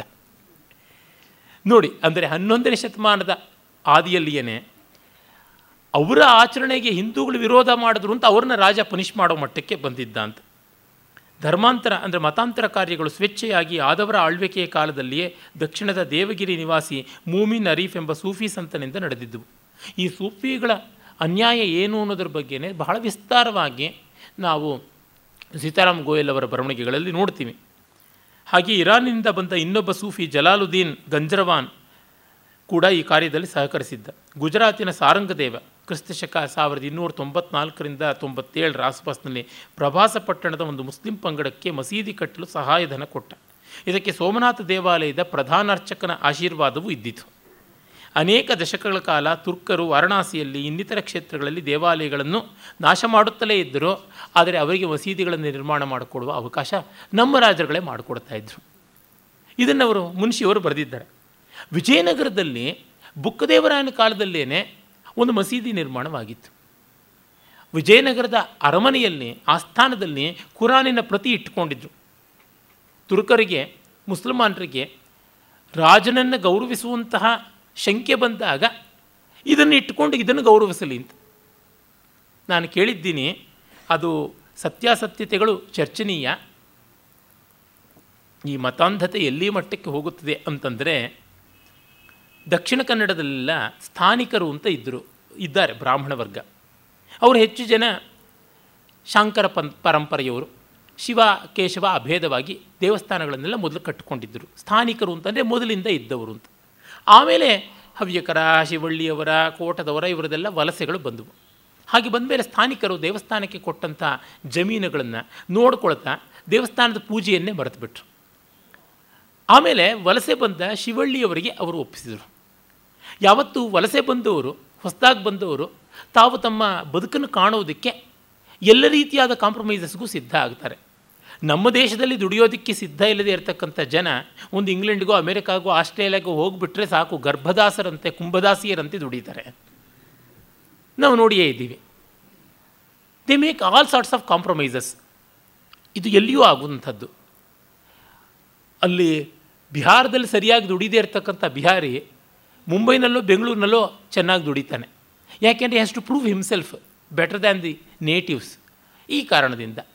ಹಾಗೆಯೇ ಅವರು ಯಾವ ಕೆಲಸನೂ ಮಾಡ್ತೀವಿ ಅಂತ ದೇವಸ್ಥಾನದ ಪರಿಚಾರಕ್ಕೆ ಪೂಜೆ ಎಲ್ಲ ಮಾಡ್ತಾಯಿದ್ರು ಯಾವ ಸಂಪತ್ತು ಶ್ರೀಮಂತಿಕೆ ಜಮೀನು ಎಲ್ಲ ದೇವಸ್ಥಾನಗಳಿಂದ ಬಂತು, ದೇವರ ಅರ್ಚನೆಯಿಂದ ಬಂತು, ಆ ದೇವರನ್ನೇ ಮರೆತು ಬಿಟ್ಟರು ಸ್ಥಾನಿಕರು.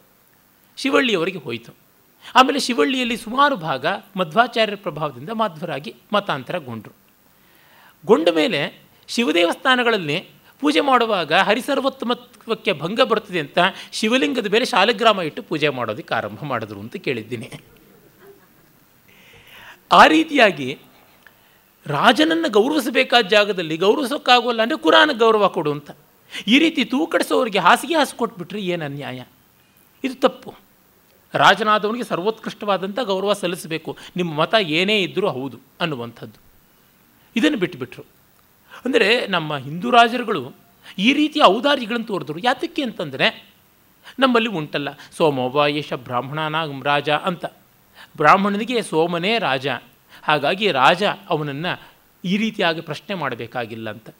ಉಲೇಮಾಗಳು ಉಮ್ಮಾಗಳು, ಮತ್ತು ಫಕೀರರು ಮತ್ತು ಸೂಫಿಗಳು, ಇವರೆಲ್ಲ ಆ ರೀತಿಯಾದವರು ಅಂತ. ಆದರೆ ಈ ಬ್ರಾಹ್ಮಣ್ಯದ ಪರಂಪರೆ ಎಂಥದ್ದು ಅಂತಂದರೆ ವೇದವನ್ನು ಮೀರಬೇಕಾದ ಪರಂಪರೆ ಅಂತ ಹೇಳ್ತಕ್ಕಂಥದ್ದು. ಎಸ್ತನ್ನ ವೇದ ಕಿಮೃಚ ಕರಿಷ್ಯತಿ ಎನ್ನುವಂಥದ್ದು. ಅದು ಹಾಗಲ್ವೇ? ಆ ಥರ ಅಲ್ವೇ ಅಲ್ಲ. ಮತ್ತು ಇಲ್ಲಿ ಎಲ್ಲರೂ ಕೂಡ ಮಾತಾ ಪೃಥ್ವಿ ಪುತ್ರೋಹಂ ಪೃಥಿವ್ಯಾಹ ಅನ್ನುವ ಮಾತು ವೇದದ್ದಾದರೆ ಹಾಗಿಲ್ವೇ ಇಲ್ಲ. ಮತ್ತು ಅಲ್ಲಿ ಎಲ್ಲರೂ ಕೂಡ ಆತ್ಮೀಯರಾದಂಥವರು. ಸಂಗಚ್ಛದ್ವಂ, ಸಂವದದ್ವಂ ಸಂವೋ ಮನಾಂಸಿ ಜಾನತಾಂ ಅನ್ನುವಂಥದ್ದು ವೇದದ ಸಂದೇಶ ಆದರೆ ಇದು ಹೀಗಲ್ಲವೇ ಅಲ್ಲ. ನಾವು ಬೇರೆ, ಅವರು ಬೇರೆ, ಮಿಕ್ಕವ್ರನ್ನ ಬಡಿಯಬೇಕು, ಕೊಲ್ಲಬೇಕು, ಕೊಚ್ಚಬೇಕು ಅಂತಿರುವಂಥದ್ರೊಳಗೆ ಏನಾಗುತ್ತದೆ? ಆಮೇಲೆ ಇಸ್ಲಾಮಿನ ವರ್ತನೆಯನ್ನು ಬಹಳ ಚೆನ್ನಾಗಿ ಅಧ್ಯಯನ ಮಾಡಿದ್ದಾರೆ. ಅವರು ಎರಡು ಪರ್ಸೆಂಟ್ಗಿಂತ ಜಾಸ್ತಿ ಎಲ್ಲಿ ಬಂದರೂ ಕೂಡ ಕ್ರಮೇಣ ಮಾನವ ಹಕ್ಕುಗಳು ಮತ್ತೊಂದು ಅನ್ನುವ ನೆವದಿಂದ ತಮ್ಮ ತಮ್ಮ ಹಕ್ಕುಗಳನ್ನು, ತಮ್ಮ ತಮ್ಮ ಶರಿಯತ್ತಿನ ಕಾನೂನುಗಳನ್ನು ಅನ್ವಯ ಮಾಡೋದಕ್ಕೆ ಆರಂಭ ಮಾಡ್ತಾರೆ ಅಂತ. ಇಡೀ ಯುರೋಪ್ ತತ್ತರಿಸ್ತಾ ಇದೆ ಇವಾಗ. ಅದಕ್ಕೆ ಇಟಲಿನೂ ಹೊರತಲ್ಲ, ಪ್ಯಾರಿ, ಇದು ಫ್ರಾನ್ಸು ಹೊರತಲ್ಲ, ಇಂಗ್ಲೆಂಡು ಹೊರತಲ್ಲ, ಆ ರೀತಿಯಾಗಿ ಆಗ್ತಾ ಇದೆ.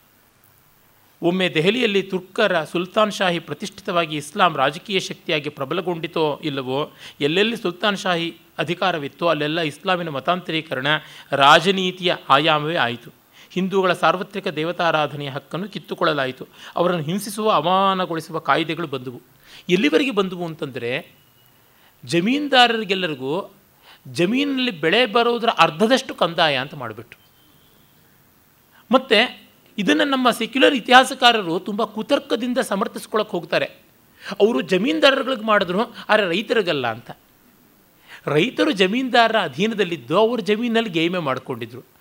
ಅರ್ಧ ಜಮೀನಿನ ಬೆಳೆಯನ್ನು ರೈತರೇ ಬೆಳೀಲಿ, ಜಮೀನ್ದಾರರದೇ ಆಗಿರಲಿ, ಅದನ್ನು ಸರ್ಕಾರ ಕಿತ್ತುಕೊಂಡು ಹೋಗುತ್ತದೆ ಅಂತಂದರೆ ರೈತರಿಗೆಲ್ಲಿ ಸಿಗುತ್ತದೆ? ಅವ್ರಿಗೆ ಇನ್ನಷ್ಟು ಅನ್ಯಾಯ ಆಗುವಂಥದ್ದು. ಈ ಜಾಣಕುರುಡಿನ, ಜಾಣಬೆಪ್ಪಿನ ದುರ್ಮಾರ್ಗದ ಮಾತುಗಳನ್ನು ಅನೇಕ ಆಡಿದೆ ಈ ಸೆಕ್ಯುಲರ್ ಇತಿಹಾಸಕಾರರ ಇತಿಹಾಸಕಾರ ಆಭಾಸರ ರೀತಿ. ಅದನ್ನು ನಾವು ಸೊಪ್ಪೆ ಹಾಕಿ ನೋಡಬಾರ್ದು. ಮತ್ತು ಇಷ್ಟು ಮಟ್ಟಿಗೆ ಅಂತಂದರೆ ಒಬ್ಬ ಹಿಂದುವನ ಬಾಯನ್ನು ಯಾವಾಗ ಬೇಕಾದ್ರೂ ತೆಗೆಸಿ ಅವನ ಬಾಯಲ್ಲಿ ಥೂ ಅಂತ ಮುಸ್ಲಿಂ ಉಗಿಬಹುದಾಗಿತ್ತು ಉಗಿದರೆ ಅವನು ಯಾವ ಅಸಹ್ಯದ ಲೇಷವನ್ನು ಮುಖದಲ್ಲಿ ತೋರ್ಪಡಿಸದೆ ಅದನ್ನು ನುಂಗಬೇಕಾಗಿತ್ತು ಅನ್ನುವವರೆಗೂ ಕೂಡ ಬೇಕಾದಷ್ಟಿತ್ತು. ಇಬ್ನ ಬತೂತ ಬರೀತಾನೆ. ಒಬ್ಬ ರಾಜನನ್ನು ಧ್ವಂಸ ಮಾಡಿದ ಮೇಲೆ ಅವನ ರಾಣಿಯ, ಅವನ ರಾಣಿಯರ ಮಕ್ಕಳ ಪರಿವಾರದ ಹೆಣ್ಣು ಮಕ್ಕಳನ್ನ ಎಲ್ಲರನ್ನೂ ಎಳ್ಕೊಂಡು ಬಂದು ತುಂಬಿದ ಸಭೆಯಲ್ಲಿ ಹಾಡಿಸಬೇಕು, ಕುಣಿಸಬೇಕು. ಮತ್ತು ಕಾಯಿಷ್ ಬಂದವರಿಗೆ ನವಾಬನೋ ರಾಜನೋ ಅಂದರೆ ಮುಸ್ಲಿಂ ರಾಜ ಅವ್ರನ್ನ ಹಂಚಬೇಕು. ಆಮೇಲೆ ಪ್ರಜೆಗಳಲ್ಲಿರ್ತಕ್ಕಂಥ ಸ್ತ್ರೀಯರನ್ನು, ಮಕ್ಕಳನ್ನು ಅವ್ರನ್ನ ಆ ರೀತಿಯಾಗಿ ಹಿಂಸೆಗೊಳಿಸಿ ಸಾರ್ವಜನಿಕವಾಗಿ ಅವ್ರನ್ನ ಬೇರೆ ಬೇರೆಯವ್ರಿಗೆ ಹಂಚಿಕೊಡಬೇಕು ಅಂತ ಇಬ್ನ ಬತ್ತೂತ ಹೇಳ್ತಾನೆ. ನನಗೂ ಕೆಲವರು ಸಿಕ್ಕಿದ್ರು, ನಾನು ಕೆಲವರು ಬೇರೆ ಬೇರೆ ಹಂಚಿದೆ ಸಾಕಾಗಿ ನನಗೆ. ಆಮೇಲೆ ಅವ್ರ ಗತಿ ಏನಾಯಿತು ಗೊತ್ತಿಲ್ಲ ಅಂತ ಬರೀತಾನೆ. ಈ ರೀತಿಯಾದದ್ದು ಬೇಕಾದಂತೆ ಇರತಕ್ಕಂಥದ್ದು ಗೊತ್ತಾಗುತ್ತದೆ. ಯಾವ ಪ್ರಾಚೀನ ದೇವಸ್ಥಾನಗಳನ್ನು ಕಟ್ಟಬಾರದು. ಜೀರ್ಣೋದ್ಧಾರ ಮಾಡಬಾರ್ದು, ಹೊಸ ದೇವಸ್ಥಾನಗಳನ್ನು ಕಟ್ಟಬಾರದು. ಈ ರೀತಿಯಾದದ್ದು ಬೇಕಾದಷ್ಟು ತೀರ್ಥಕ್ಷೇತ್ರಗಳಿಗೆ ಹೋಗುವಾಗಲೆಲ್ಲ ತೆರಿಗೆ ಅಂತೂ ಇದ್ದದ್ದೇ ಜಜಿಯ. ಅದಲ್ಲದೆ ವಿವಾಹ ಮೊದಲಾದವುಗಳಿಗೆ ತೆರಿಗೆ ಇತ್ತು. ಒಂದು ಮಟ್ಟಕ್ಕೆ ಎಲ್ಲಿಗೆ ಬಂದಿತ್ತು ಅಂತಂದರೆ ಮಥುರಾದಲ್ಲಿ ಒಮ್ಮೆ ಯಾರಿಗೂ ಕೂಡ ಕ್ಷೌರ ಮಾಡಿಕೊಳ್ಳುವ ಅಧಿಕಾರ ಇಲ್ಲ, ಗಡ್ಡ ಬೋಳಿಸಿಕೊಳ್ಳುವ ಅಧಿಕಾರ ಇಲ್ಲ ಅಂತೆಲ್ಲ ಮಾಡಿಬಿಟ್ರು. ಅದಕ್ಕೆ ತೆರಿಗೆ ಮಾಡಬೇಕು ಅಂತ. ಪ್ರತಿಯೊಂದಕ್ಕೂ ತೆರಿಗೆ ಮತ್ತು ಹೀನಾಯ ಮಾಡುವಂಥದ್ದು. ಇವರು ತುಂಬ ಪ್ರಬಲವಾದ ವಾಣಿಜ್ಯ ಇದ್ದದ್ದರಿಂದ ಇವರಂತೆ ಮುಸಲ್ಮಾನರಲ್ಲಿ ಯಾರಿಗೂ ಆ ಬುದ್ಧಿಶಕ್ತಿಯೂ, ಆ ಕೌಶಲವೂ, ಆ ದುಡಿಮೆಯೂ ಇಲ್ಲದೇ ಇದ್ದಿದ್ದರಿಂದ ಕುಶಲಕಲೆ ಬರ್ತಾ ಇರಲಿಲ್ಲ. ವಾಣಿಜ್ಯದ ವ್ಯವಹಾರ ಗೊತ್ತಿರಲಿಲ್ಲ. ಯುದ್ಧ, ದಂಡಯಾತ್ರೆ ಇತ್ಯಾದಿ ರಕ್ತಸಿಕ್ತವಾದ ಕೆಲಸ ಬಿಟ್ಟು ಇವುಗಳು ಗೊತ್ತಿಲ್ಲದೆ ಇದ್ದಿದ್ದರಿಂದಾಗಿ ಅದಿಲ್ಲದೆ ಸಂಪನ್ಮೂಲ ಜನ್ರೇಟ್ ಆಗದೇ ಇದ್ದಿದ್ದರಿಂದಾಗಿ ಉಳಿಸ್ಕೊಡ್ತಾ ಇದ್ರು. ಅಂದರೆ ಇವ್ರನ್ನ ಹಿಂಡೋದಕ್ಕೆ ಎಷ್ಟು ಬೇಕೋ ಅಷ್ಟು. ಸತ್ತ ಕರುವನ್ನು ಇಟ್ಟು ಹಸುವನ್ನು ಹಾಲು ಹಿಂಡುವಂತೆ ಅಥವಾ ಹಾಲು ಕರೆಯುವ ಮಷಿನ್ ಹಾಕಿಬಿಟ್ಟು ರಕ್ತವನ್ನು ಕೂಡ ಹಿಂಡುವಂಥ ರೀತಿಯಲ್ಲಿ ಮಾಡ್ತಾ ಇದ್ದಿದ್ದೆ ಹೊರತು ಇನ್ಯಾವುದೂ ಅಲ್ಲ ಅಂತ ನಮಗೆ ಗೊತ್ತಾಗುತ್ತದೆ. ಮತ್ತು ಹೇಳ್ತಾರೆ, ಮುಸ್ಲಿಮರ ಈ ವಿಜಯೋತ್ಸಾಹವನ್ನು ಕಾದಿ ತಡೆಯಲು ಹಿಂದೂಗಳು ತಮ್ಮಲ್ಲಿ ಒಂದು ಸ್ವಪ್ರತಿಷ್ಠೆಯ ನಿಲುವನ್ನು ಬೆಳೆಸಿಕೊಂಡರು. ಅಗತ್ಯ ಬಿದ್ದಾಗ ಪ್ರಭುಗಳೊಂದಿಗೆ ಒಪ್ಪಂದ ಮಾಡಿಕೊಂಡರು. ಗತ್ಯಂತರವಿಲ್ಲದೆ ಹೋದಾಗ ಸೇವೆಗಳನ್ನು ಮಾಡಿದರು. ಆದರೆ ತಮ್ಮ ಮನೆಗಳ ಜಾತಿಗಳ ಸಾಮಾಜಿಕ, ಧಾರ್ಮಿಕ ಕರ್ಮಗಳ ಪವಿತ್ರತೆಗೆ ಕಳಂಕ ತರಲು ಬಿಡಲಿಲ್ಲ. ಹೀಗೆ ಮಾಡುವಲ್ಲಿ ಅವರು ಅವರ ಮತವನ್ನು ಅಧ್ಯಯನ ಮಾಡಿದರೆ ಗೊತ್ತಾಗ್ತಾ ಇತ್ತು. ಇದನ್ನು ಭೈರಪ್ಪನವರು ಹಲವು ಬಾರಿ ಹೇಳಿದ್ದಾರೆ. ಒಬ್ಬರು ಕೂಡ ನಮ್ಮಲ್ಲಿ ಎಲ್ಲರೂ ಕೂಡ ಶತಾಧಿಕ ಗ್ರಂಥಕಾರರು, ಒಬ್ಬ ವಿಜಯೇಂದ್ರರೇ, ಒಬ್ಬ ಅಪ್ಪಯ್ಯ ದೀಕ್ಷಿತರೇ, ಒಬ್ಬ ವೇದಾಂತ ದೇಶಿಕರೇ ಎಲ್ಲರೂ ಕೂಡ ಶತಾಧಿಕ ಗ್ರಂಥಕರ್ತರು ನೂರ ನಾಲ್ಕು ನೂರ ನಾಲ್ಕು ಕಾಂಪಿಟೇಷನ್ ಮೇಲೆ ಬರೆದಂಥವ್ರು. ಸಂಸ್ಕೃತ ಪ್ರಾಕೃತಗಳಲ್ಲಿ, ದೇಶ ಭಾಷೆಗಳಲ್ಲಿ. ಅರೆ, ಒಬ್ಬ ಮುಂಡೆ ಮಗನು. ಪರ್ಷಿಯನನ್ನು, ಅರಬಿಕ್ಕನ್ನು ಕಲಿತು, ಕುರಾನ್ ಏನಿದೆ ಅಂತ ಓದಲಿಲ್ಲ ಅಂತ ಬಹಳ ಸಂಕಟ ಆಗುತ್ತೆ. ಓದಿ ಅವರ ಬೇಳೆಕಾಳು ಏನು ಅಂತ ನೋಡಿಬಿಟ್ಟು ಸರ್ವಧರ್ಮವೂ ಸಮಾನವಲ್ಲ, ಸರ್ವಮತವೂ ಸಮಾನವಲ್ಲ ಅನ್ನೋದನ್ನು ತಿಳ್ಕೊಳ್ಬೇಕಾಗಿತ್ತು. ಮಾಡಲೇ ಇಲ್ಲ. ನೋಡೋಕ್ಕೆ ಹೋದರೆ ಎಲ್ಲಿ ನಾವು ಮೈಲಿಗೆ ಆಗಿಬಿಡ್ತೀವೋ ಅಂತ. ಈರುಳ್ಳಿ ಸು ಸಿಪ್ಪೆ ಸುಲಿಯುವಂಥ ಕೆಲಸ ಮಾಡಿದ್ರೆ ಹೊರತುನುವೆ, ಬೇರೊಂದು ರೀತಿಯಲ್ಲಿ ನೋಡಿಕೊಳ್ಳಿಲ್ಲ. ದ್ರಾಕ್ಷಿ ಸಿಪ್ಪೆ ಸುಲಿಬೇಕಾಗಿಲ್ಲ. ಆ ರೀತಿಯಲ್ಲೇ ಅದನ್ನು ಹಾಗೆ ನೋಡ್ಕೊಳ್ಬೋದು ನಮ್ಮವ್ರನ್ನೇ ತಳ್ಳತಕ್ಕಂಥ ಕೆಲಸ ಮಾಡಬೇಕಾಗಿಲ್ಲ ಅನ್ನೋದನ್ನು ಅರ್ಥ ಮಾಡಿಕೊಳ್ಳಿಲ್ಲವಲ್ಲ ಅದು ತುಂಬ ದೊಡ್ಡ ದುರಂತವಾಯಿತು. ಅಲ್ಲಿಯೋ ಇಲ್ಲಿಯೋ ದೇವಲ ಸ್ಮೃತಿಯಲ್ಲಿ ಉಲ್ಲೇಖಗೊಳ್ಳುತ್ತದೆ. ವಿದ್ಯಾರಣ್ಯರ ಪಂಚದಶಿಯಲ್ಲಿ ಕಾಣಿಸುತ್ತದೆ. ಅವರ ಕೆಲಸವೂ ಕೂಡ ಮತಾಂತರಗೊಂಡವರನ್ನು ಮತ್ತೆ ವಾಪಸ್ ತಗೊಂಡ್ರು ಅನ್ನುವಂಥ ಕಥೆಗಳು ಕೇಳಿಸುತ್ತವೆ. ಇದು ತುಂಬ ಅಲ್ಪವದ್ದು. ಅದು ಬಿಟ್ಟರೆ ಮಿಕ್ಕಂತೆ ಎಲ್ಲೂ ಕಾಣೋದಿಲ್ಲ ಹೆಚ್ಚು ಕಡಿಮೆ ಗಾಗಾ ಭಟ್ಟನ ಕಾಲದವರೆಗೆ, ಶಿವಾಜಿಯ ಕಾಲದವರೆಗೆ ಈ ತೊಂದರೆಗಳಿತ್ತು. ಆದರೂ ಅದೊಂದು ದೊಡ್ಡ ಉದ್ಯಮವಾಗಲಿಲ್ಲ ಅನ್ನುವಂಥದ್ದು ಗೊತ್ತಾಗುತ್ತದೆ. ಅವ್ರು ಮತ್ತೆ ಹೇಳ್ತಾರೆ, ಧರ್ಮಶಾಸ್ತ್ರಗಳಿಗೆ ಹೆಚ್ಚಿನ ಪಾವಿತ್ರ್ಯ ಬಂದಿತು. ಸಾಮಾಜಿಕ ಬಹಿಷ್ಕಾರ ಮತ್ತಷ್ಟು ಹರಿತವಾಯಿತು. ಸ್ತ್ರೀಯರನ್ನು ಇನ್ನಷ್ಟು ಪ್ರತ್ಯೇಕಿಸಲಾಯಿತು. ಶಿಶುವಿವಾಹಗಳು ಸರ್ವೇ ಸಾಮಾನ್ಯವಾದವು. ಸತಿ ಪದ್ಧತಿ ಸರ್ವಸಾಧಾರಣವಾಯಿತು. ಪ್ರಾಣತ್ಯಾಗ ಸರ್ವಾಧಿಕ ಎಂದು ಭಾವನೆಗೊಂಡಾಯಿತು ಸಂಕರಕ್ಕೆ ಎಡೆ ಇರಲಿಲ್ಲ. ಸಾಮಾಜಿಕವಾಗಿ ಉತ್ತಮಿಕೆಯಿಂದ ಕೆಳಜಾತಿಯವರನ್ನು ಮೇಲಿನ ಅಂತಸ್ತಿಗೆ ಏರಿಸುವ ಪ್ರವೃತ್ತಿ ಕೂಡ ಕ್ಷೀಣಿಸಿತು, ಇಲ್ಲವೇ ನಿಂತು ಹೋಯಿತು ಅಂತ. ಅಂದರೆ ಶೂದ್ರಾತಿ ಶೂದ್ರರು ಕ್ಷತ್ರಿಯರಾಗ್ತಾರೆ, ಮತ್ತೊಂದಾಗ್ತಾರೆ, ಮೇಲಾಗ್ತಾರೆ, ಬ್ರಾಹ್ಮಣ ಶೂದ್ರತಾಂ ಯಾತಿ ಶೂದ್ರೋ ಯಾತಿಚ ವಿಪ್ರತಾಂ ಅನ್ನುವ ಮನುಸ್ಮೃತಿಯ ಮಾತಿದೆಯಲ್ಲ, ಅದು ತುಂಬ ಮರವಿಗೆ ಸಂದುಬಿಡ್ತು ಅಂತ. ಆದರೆ ನೋಡಿ, ಇವರು ನಾನು ಮೊದಲು ಹೇಳಿದಂತೆ ಹಿಂದೂಗಳು ವ್ಯಾಪಾರ, ವಾಣಿಜ್ಯ ಮತ್ತು ಬ್ಯಾಂಕಿಂಗ್ ವ್ಯವಸ್ಥೆ ಮುಂತಾದ ಕ್ಷೇತ್ರಗಳಲ್ಲಿ ಕಾರ್ಯನಿರ್ವಹಣೆ ಮಾಡುತ್ತಿದ್ದರು.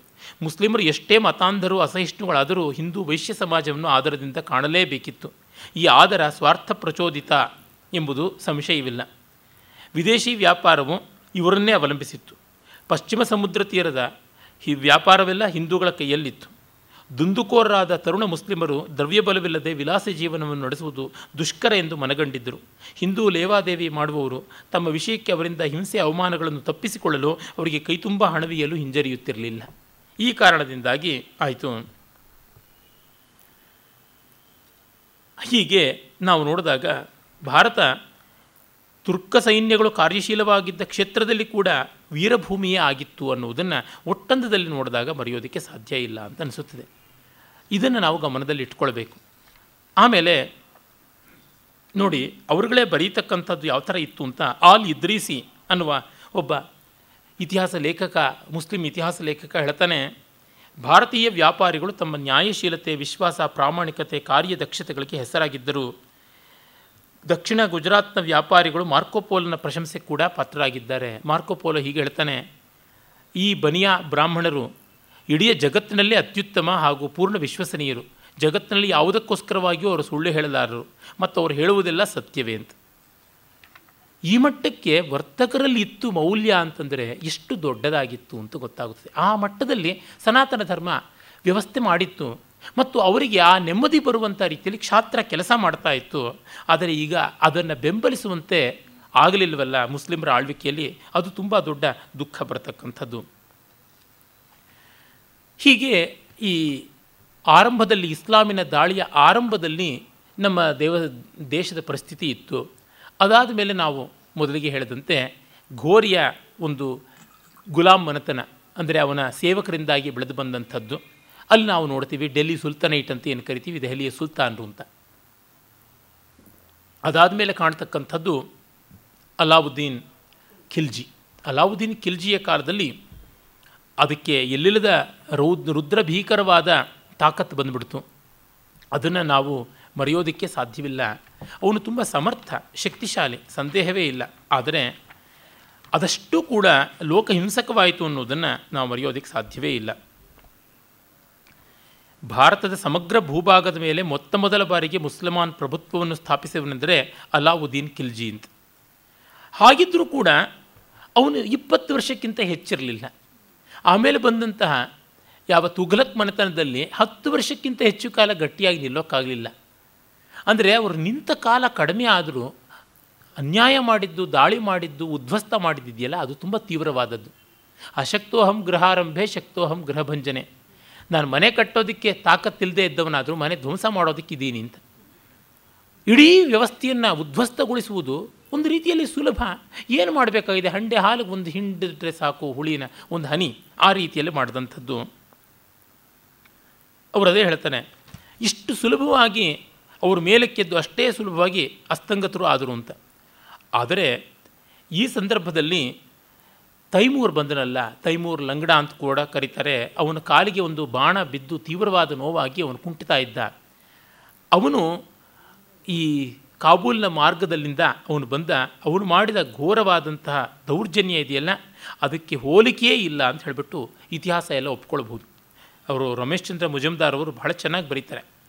ಅವನೇ ಬರ್ಕೊಂಡಿದ್ದಾನೆ ತನ್ನ ಆತ್ಮಕಥೆಯನ್ನು. ಅಲ್ಲಿ ಹೇಳ್ಕೊಳ್ತಾನೆ, ತನ್ನ ಜೀವನೋದ್ದೇಶ ಅಂತಂದರೆ ಕಾಫಿರನ್ನ ಸದೆ ಬಡಿಯುವಂಥದ್ದು ಇಸ್ಲಾಮನ್ನು ಬಲವಾಗಿ ಬೇರೂರುವಂತೆ ಮಾಡುವುದು ತಾನು ಗಾಜಿ ಅಂತಂದರೆ ಧರ್ಮವೀರ ಅಂತ ಅನಿಸ್ಕೊಳ್ಳೋದು ಅಂತ.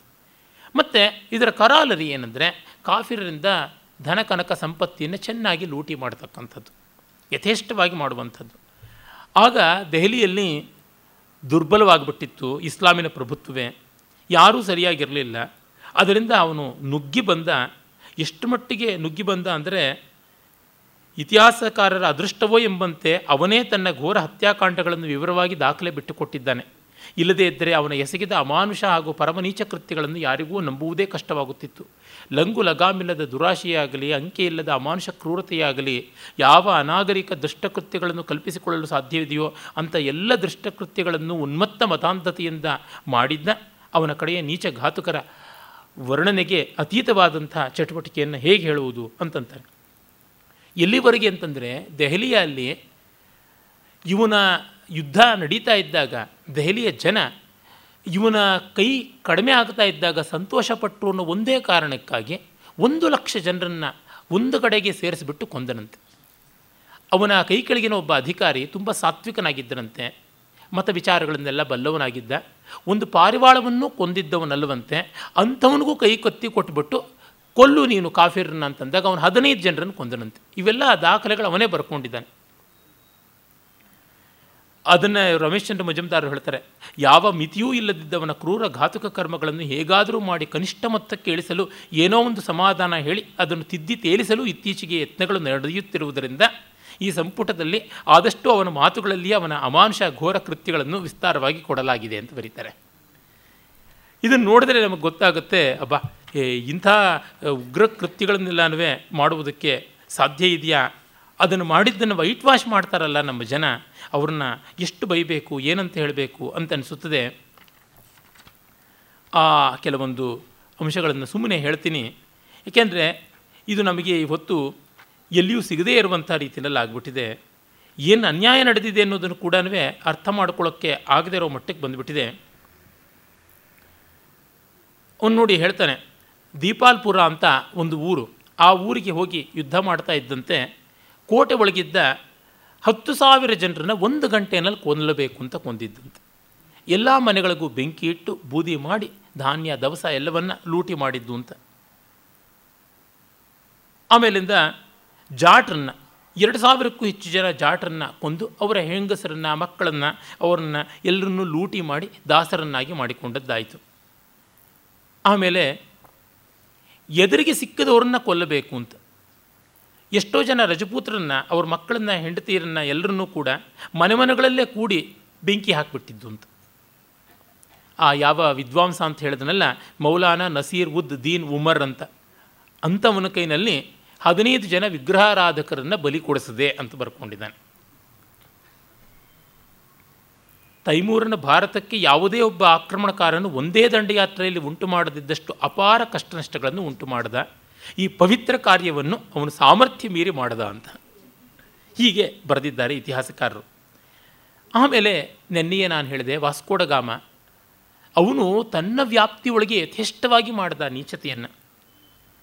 ಅದನ್ನು ಕೂಡ ಇದೇ ಸಂಪುಟದಲ್ಲಿ ಅವರು ರಮೇಶ್ಚಂದ್ರ ಮುಜುಮ್ದಾರ್ ಅವರು ಬರೆದಿದ್ದಾರೆ. ಯಾವ ಮಟ್ಟಕ್ಕೆ ಅಂತಂದರೆ, ಕೇರಳದಲ್ಲಿ ಜಾಮರಿನ್ ಜಾಮರಿನ್ ಅಂತ ನಾವು ಪುಸ್ತಕಗಳಲ್ಲಿ ಓದಿರೋದು. ಜಾಮರಿನ್ ಅಂದರೆ ಯಾರು ಮುಸ್ಲಿಂ ಅಂತ ಕೋತೀವಿ. ಅಲ್ಲ, ಅವನು ಹಿಂದೂ, ಅಪ್ಪಟ, ಬ್ರಾಹ್ಮಣ, ಸಾಮೂದರಿ ಅಂತ. ಸಾಮವೇದವನ್ನು ಬಲ್ಲಂತ ನಂಬೂದರಿ ಬ್ರಾಹ್ಮಣ ಆ ಕಲ್ಲಿಕೋಟೆಯಲ್ಲಿ ಇದ್ದವನು. ಕೇರಳದಲ್ಲಿ ಅನೇಕ ರಾಜರುಗಳು, ಕ್ಷತ್ರಿಯರು, ಇಲ್ಲವೇ ಬ್ರಾಹ್ಮಣರು.